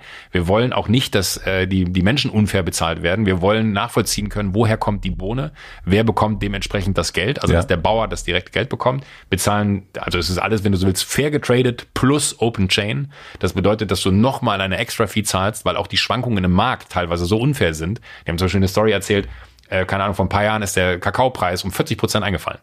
So, das ist für die Bauern da unten, die eh schon am Existenzminimum leben, eine Katastrophe. Die kriegen 40 Prozent weniger, obwohl sie eh schon fast nichts dafür bekommen, für die härteste Arbeit, die du dir vorstellen kannst. Das ist aber jetzt nicht so, dass dann die großen Konzerne hingegangen sind und gesagt haben, Mister, was? Für uns sind das Peanuts, ne? Wir geben euch hier äh, mhm. mal das Geld, was ihr eigentlich bekommen solltet. Nein, die sind hingegangen und gesagt, so geil, der Preis ist um 40 Prozent gefallen. Jetzt frage ich dich, aber kannst du dich erinnern, dass die Produkte im Supermarkt auch 40 Prozent billiger geworden sind? Nein. Ich kann mich nicht erinnern. So, und das ist halt einfach so, wo ich dachte, das ist ein System, das ist seit Jahrhunderten falsch aufgesetzt worden. Da werden, und da gibt es tausend Möglichkeiten für die, da gibt es fünf, sechs große Player in dieser Welt nur, äh, die alles hätten machen können, um das zu verändern. Und sie haben es nicht getan. So, und nicht, dass ich jetzt der Typ bin, der dieses Ökosystem, was über Jahrhunderte gewachsen ist, äh, zerstören wird. Aber ich will, dass die Leute wissen, dass äh, es Schokoladen gibt, die man essen kann. Und da sind die Grundprinzipien richtig. So, Fair Trade ist schon mal sehr gut. Äh, und ich sage dir, wenn da die Open Chain noch draufsteht, sogar noch viel besser. Und ich sage mal nicht mal, kauf bitte jetzt meine Schokolade, weil ich die Schokolade will. Ich will einfach nur, dass es eine Awareness dafür gibt, dass es dieses Problem da draußen gibt, was ich nicht kannte Mhm. So witzig der Jokolade Schokolade Witz ist, ne, da habe ich 39 Jahre für gebraucht, aber ich habe auch relativ unbedarft bis zu dem Tag Schokolade gegessen. Also, mhm, wie es dir auch. Ja, ja. ja. Und, und äh, ich will's nicht mehr. Also ich kann, ich, ich, ich will einfach, das ist richtig machen, wenn ich es richtig machen kann. Und äh, das ist hier der Fall. Und ich habe auch gesagt, bei all dem, was wir jetzt da haben, so mit, äh, wir wollen was verändern. Wir wollen, dass es den, den, den Menschen in Westafrika besser geht, weil es einfach nicht sein kann, dass wir die ausbeuten, damit wir hier irgendwie äh, Schokolade essen können für 35 Cent. So. Ähm, habe ich gesagt, so, ich will auch keinen Cent aus dieser Firma nehmen, weil ich keinen Bock darauf habe, dass ich jetzt auf der Story von wir können hier was Gutes tun, ich mir die Taschen voll mache, sondern meine Intention ist sogar zu sagen, ähm, ich weiß nicht, wie, wie man es nennen soll, aber ich würde gerne, dass all das, was diese Firma, also ich muss natürlich Gehälter zahlen, die Menschen, die da arbeiten, etc., etc., so, äh, es wäre auch schön, wenn ich irgendwann das Geld, was ich, das ist mein privates Geld, was da drin ist, da ist kein Fonds dahinter oder so, sondern das Geld, was ich reingesteckt habe, vielleicht irgendwann auch äh, wieder äh, da rauskommt, aber das hat Zeit. Ähm, aber ich würde mir, nicht ich würde mir wünschen, sondern ich will, dass das äh, ein, ein, ein geschlossenes Ökosystem wird, aus dem wiederum dann die Möglichkeiten, die wir da unten verändern können, finanziert werden können. Also dass eigentlich in dem Moment, wo du sagst, ich kaufe mir jetzt die Schokolade oder irgendeine andere Schokolade, wo das Open Chain Logo drauf ist, kaufst du das und unterstützt quasi den, den, den Zweck des Ganzen, äh, dass man was anders machen kann. Und das war ein Prozess. So, das war jetzt habe ich sehr lange geredet, aber das war halt einfach, äh, das waren zwei Jahre äh, Arbeit, das irgendwie alles so sauber aufzusetzen, dass es jetzt da ist, wo es ist. Das heißt, das ist eine Firma, Wunschdenken gerade noch, die nicht gewinnmaximierend, also ja. da sind wir beim Unternehmertum oder ja. beim, äh, wie auch immer man das ja. nennen will, sondern bestenfalls, ich meine, da gibt's ja Modelle, ähm, äh, Purpose und so weiter und so fort. Und da ist ja der Herr Habe gerade auch richtig dabei zu gucken, ob man da nicht vielleicht eine neue Geschäftsform findet, weil Purpose GmbH ist ja aktuell auch noch mhm. nicht so einfach umzusetzen oder Stiftung gibt's ja auch und so weiter. Aber das ist das, wo du dahin willst mit auch. Ich habe sogar, also wie auch immer es wird, ja, ich habe ich hab sogar eine Stiftung gegründet in der mhm. Zwischenzeit, ja. die äh, dann wiederum den, der Zweck ist auch ey, eine Stiftung in diesem Land gründen, ne, holy shit, ne? Äh, aber ist halt so, ne, wir leben halt in Deutschland, dafür ist danach auch alles sauber festgehalten. Denk, denken wir. Ja, aber es ist, es ist wirklich absurd, aber äh, zu überlegen, ob da eine Stiftung zwischengeschaltet wird, wo das Geld dann wiederum reinfließt. Also da, da sind so die Prozesse, wie verwaltet man das sauber, dass das am Ende das, was mein Wunsch ist, auch so so richtig wie möglich. Also du willst ja nicht, dass irgendwo Geld versickert, weil da irgendwie dann zehn Leute arbeiten müssen, damit das möglich ist, so, sondern du, das ist, ich glaube, es man nennt es Lean Startup. Das mhm. ist total sauber aufgesetzt. Ich habe es am Anfang gesagt. Äh, wir sitzen in Deutschland verteilt. Wir haben kein Büro angemietet. Mhm. Äh, ich habe sogar mit mit einer äh, mit einem großen deutschen äh, anderen Konzern, der wiederum in München eine riesige Bürofläche hat, die, wo ich einen guten Kontakt immer gesagt, ey Leute, äh, da sitzen doch gerade wahrscheinlich so viele Leute, können wir da bitte hm. irgendwie einen Platz haben, so die, die sich die ganze Zeit melden und sagen, was ist denn jetzt? Wollt ihr die Plätze noch haben? Und ich immer sage, hey, ich weiß nicht, aber das ist irgendwie so verrückt, dass wir das Ding aufgesetzt bekommen haben ohne Büroräume. Ich glaube, es wäre irgendwie viel moderner äh, zu sagen, nee, die Leute können von arbeiten, wo sie wollen. Und von mir aus sollen sie, äh, werden Bewerbungsgespräche letzte Woche, äh, die dann auch online stattfinden. Mhm. Ne? Und dann äh, Führst du die dann? Ja, auch. Mhm. Ja. Also im, im, im letzten Schritt äh, bin ich dabei, weil ich glaube, im, im Vorauswählen wäre ich so, oh, die war nett, die möchte ich haben. So, wo es aber natürlich auch eine gewisse Qualifikation ja. geben muss, weil am Ende ist es schon auch. Mit wem machst du das dann zusammen? Ähm, in dem Fall war es mit äh, dem Nico, weil es mhm. ging um eine Marketingposition. Ähm, und dann war aber eine, eine, eine äh, Also wie viele Leute sind sozusagen äh, also, äh, in der Firma sind wir jetzt fünf. Ja. Fünf Menschen, die quasi äh, aktiv daran arbeiten. Und, äh, es ist aber deine Firma und die arbeiten für dich. Das heißt, du bezahlst ja. die ja. aktuell für ja. ihre Arbeit. Ja. Okay. Das ist quasi mein, wenn du so möchtest, Pre-Invest im Sinne von, ich glaube, dass das wirtschaftlich funktionieren wird. Ja. In der Hoffnung, dass, also dass, dass der Zweck, der dahinter steht, ist für mich gerade irgendwie größer als äh, das Geld, was ich da reinstecke. Super. Na, da ist ja wirklich was passiert, du. Ja. Ist ja, gut. Ja. Ähm, wir müssen mal äh, langsam zum Ende kommen. Nö, habe ich jetzt keinen Bock drauf. Weil du Wieso, willst, ist, ist der Fahrer schon da oder was? nee, du willst ja los. Also wir können, äh, ich, also ich habe noch drei schnelle Fragen fürs Ende. Ja. Ähm, Schwing mal kurz Pipi. jetzt müssen alle pinkeln, die zuhören.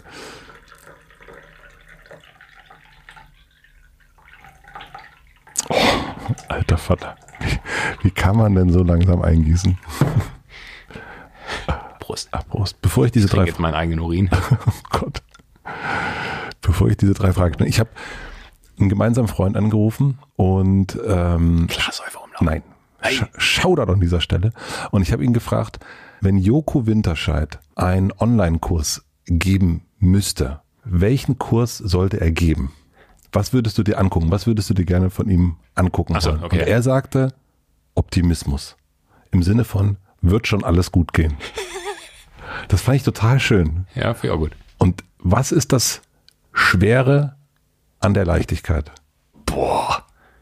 Es ist, glaube ich, so, wie äh, ich nicht das Gefühl habe, dass ich mit Moderieren irgendwas Besonderes mache, sondern es einfach mache, wenn du damit implizierst, dass eine, mich eine gewisse Leichtigkeit umgibt, dann ist das, glaube ich, etwas, was einfach da ist, was ich, wofür ich sehr dankbar bin, dass ich da keine Probleme mit habe, sie zu leben. Aber das ist, glaube ich, auch, wir sitzen jetzt nicht gerade in einer, also gerade ist eine sehr gute Zeit, um sich mit mir zu unterhalten. Es ist alles mega. So. Hätten wir uns in dieser Sinnkrise getroffen, hätte es ein Luke Mockridge-Gespräch werden können. Das, wir haben uns ja aber nicht in der, in der Zeit gesprochen. ja, aber da, da war es mir vielleicht auch ein bisschen zu heiß, dann irgendwie darüber zu reden, äh, wie es mir äh, wirklich geht und ob das dann auch wirklich was ist, was man öffentlich teilen muss. Ich habe ganz großen Respekt davor, wie Luke das getan hat, so, weil ich das wirklich krass fand, was ich da gehört habe, was er so gesagt hat, so was seine, wie seine Welt aussieht, äh, so. Aber ich habe keine Ahnung, was das Schwere an der Leichtigkeit ist, weil äh, ich glaube, ich verstehe das Leben als eine Art, du bist jetzt nur, du bist nur jetzt hier, weil was, was, was wolltest du dir unnötig kompliziert machen? Und ich mache es mir häufig genug unnötig kompliziert.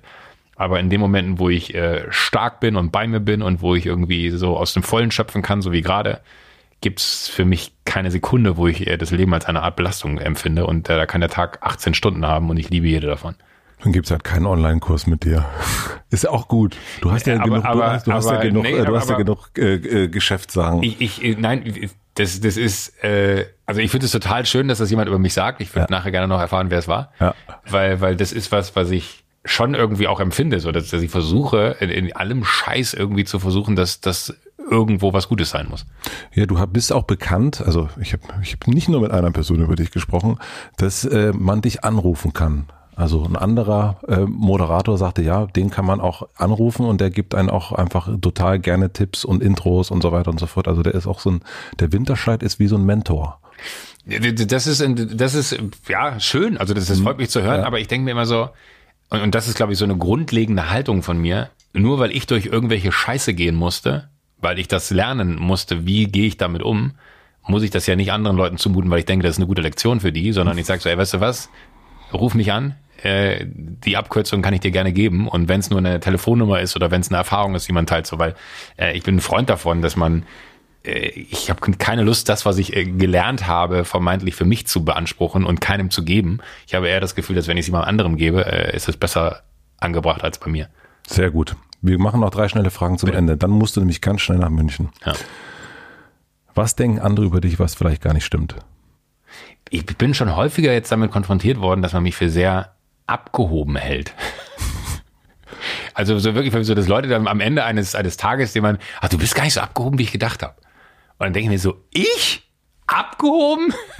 Why? Also woher kommt das? Was habe ich dazu beigetragen, dass das Bild von mir existieren könnte? Du, äh, du, du, du grinst so ein bisschen. Kannst du mir auch gerne erzählen, was, was du glaubst, dass es ist. Aber äh, also ich glaube, wenn ich mir eine Sache bewahr behalten habe, dann ist es äh, eine Form von Normalität in dem ganzen Wahnsinn. Und ich glaube, das ist was, was, wenn man wirklich denkt, dass mir das alles zu Kopf gestiegen ist, was in meinem Leben passiert ist, nein. Ich glaube, man verwechselt, wenn man, also man kann schnell verwechseln, äh, Abgehobenheit mit, Unsicherheit. nein, mit der Fähigkeit, Nein zu sagen. Und du bist schon, du kannst Nein sagen. Also das habe ich ja ge gelernt, ja. Und nur weil, weil du dich schützt oder deine, deine Prioritäten schützt und so weiter und so fort. Und jemand, der so viel machen will, wie du, muss auch seine Prioritäten schützen. Das wirkt aber schnell äh, ja. abgehoben. Ich habe irgendwann angefangen, ich habe so ein Auto-Reply in meinen Mails. Also wenn man mir eine E-Mail schreibt, kommt immer ein Auto-Reply und da stehen ganz viele E-Mails, wo man äh, Adressen, wo man sich hinwenden kann, weil ich nicht den ganzen Tag in E-Mails rumhängen will. Und Oh, das muss ich mir mal geben.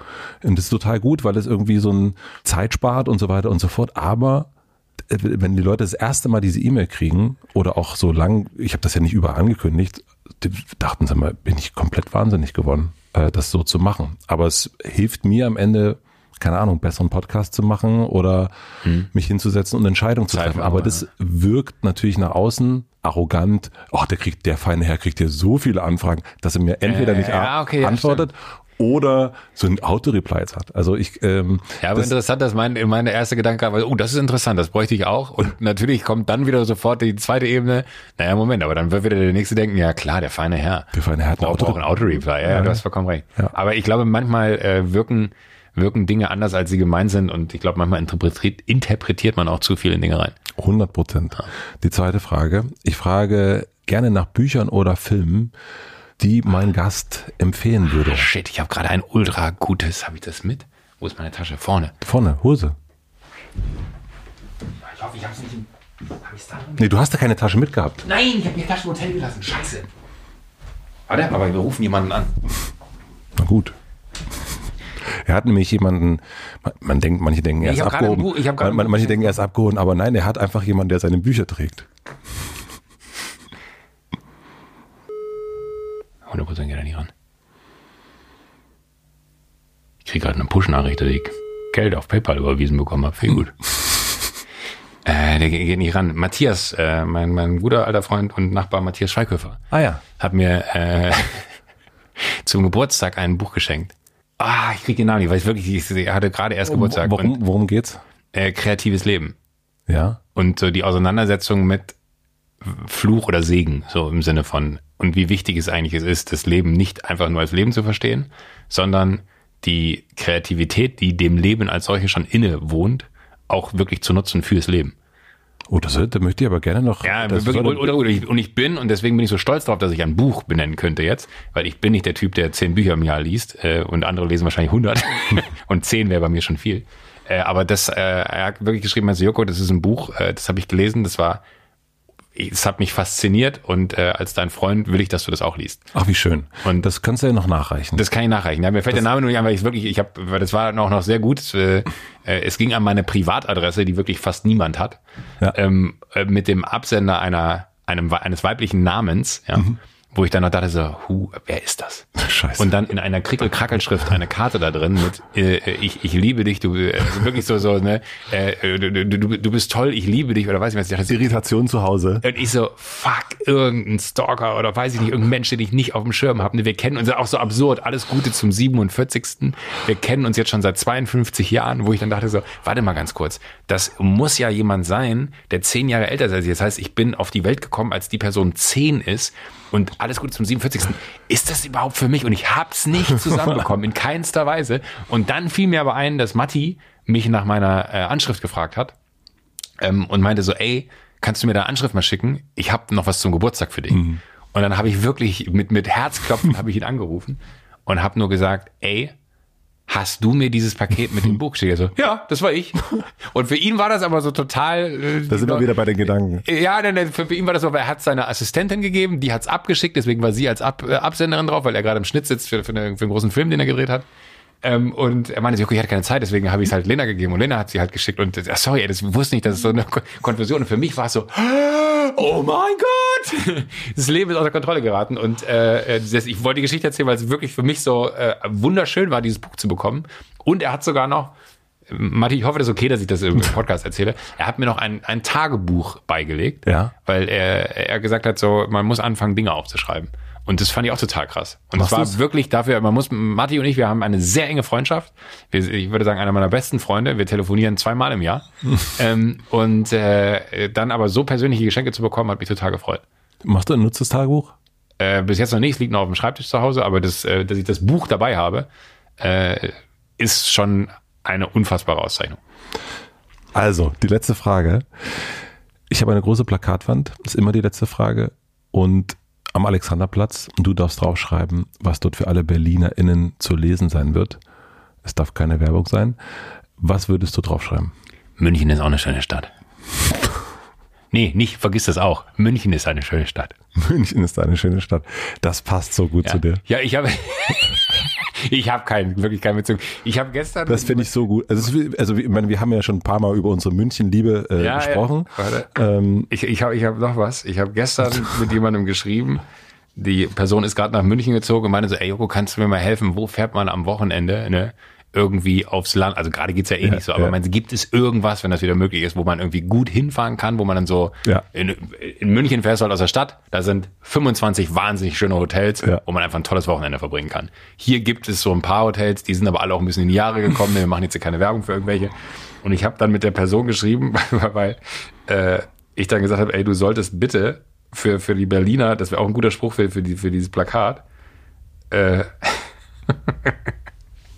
habe ich geschrieben, du solltest für den Berliner Tourismus arbeiten, weil äh, sie hat es nicht so formuliert, aber ich habe dann daraus diesen äh, Werbeslogan für Berlin formuliert. Berlin, am Wochenende müssen sie halt wegfliegen, aber sonst ist ganz okay hier.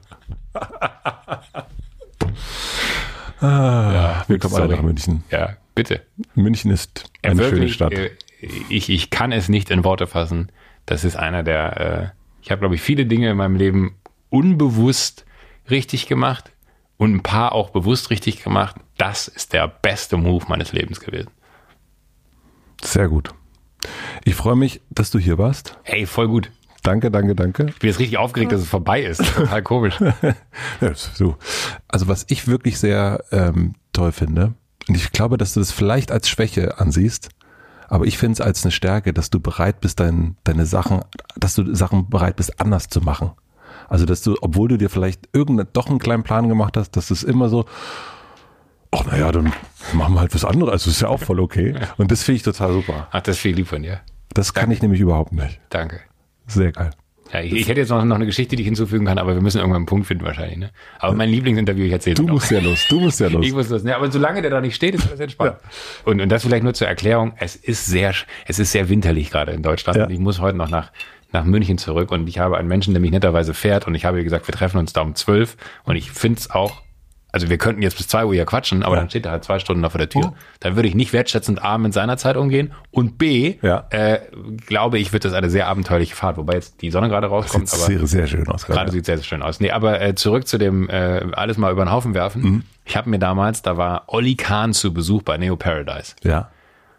Und ich habe mir wirklich, weil ich, ich bin jetzt kein großer äh, Olli Kahn-Fan gewesen oder so, äh, als Typ, ich, irre Leistungen sportlicher Natur und Wahnsinns, also rückblickend nach dem Gespräch sagen, Wahnsinnstyp.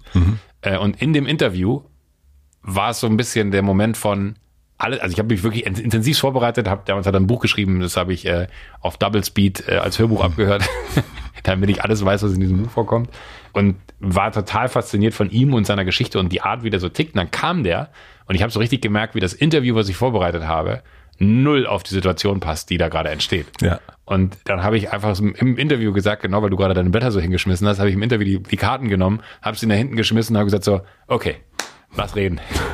Und das fand er so gut, Ja. dass, dass das ein Miteinander wurde und heute immer noch Menschen äh, aus unserem beruflichen Umfeld, mit denen diese Sendung damals gemacht wurde, sagen, ey, eines der krassesten Interviews, was ich immer noch gerne erinnere, war das mit Olli Kahn damals bei Neo Paradise. Weil es halt einfach auf einmal so einen Twist bekommen hat, weil man halt nicht mehr so nach, nach Plan äh, versucht hat, dem Typen das zu entlocken, was man so von ihm wollte, sondern Ja. man sich so drauf eingelassen hat. Und das finde ich ist eine unfassbare Qualität, die du in einer Zweigleisigkeit aufsetzen kannst, um jetzt vielleicht einen zweiten Schlusspunkt zu finden. Du bist akribisch vorbereitet. Finde ich wirklich krass, was du dann so sagst. Habe ich das gesehen, habe ich mir jenes angeguckt, wo ich mir denke, so, oh mein Gott, so viel Zeit hat er auf meinem Leben verwendet, der arme Mann. Und trotzdem hast du da so die, diese Offenheit, äh, so, so ein bisschen wie so ein Fluss, der dann anfängt äh, zu meandern, nachdem er irgendwie lange auf eine gerade Bahn geschickt wurde. Und trotzdem findest du den Weg zurück. Ich fand's ultra faszinierend und habe, ah, jetzt ruft leider nicht Matthias zurück, äh, ich habe äh, es sehr genossen, hier sein zu dürfen und Das freut äh, mich. bin sehr gespannt, was ich in den nächsten 24 Stunden noch rausschneiden lasse. Tschüss! Tschüss!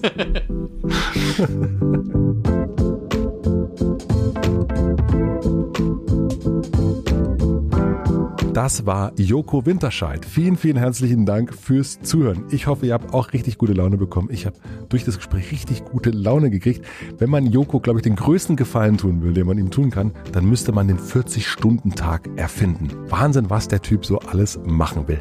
Mir ist beim Anhören gerade nochmal aufgefallen, dass er auf der einen Seite zwar jemand ist, der seine Unternehmung immer mit anderen machen will oder meistens, seine Entscheidung jedoch allein trifft.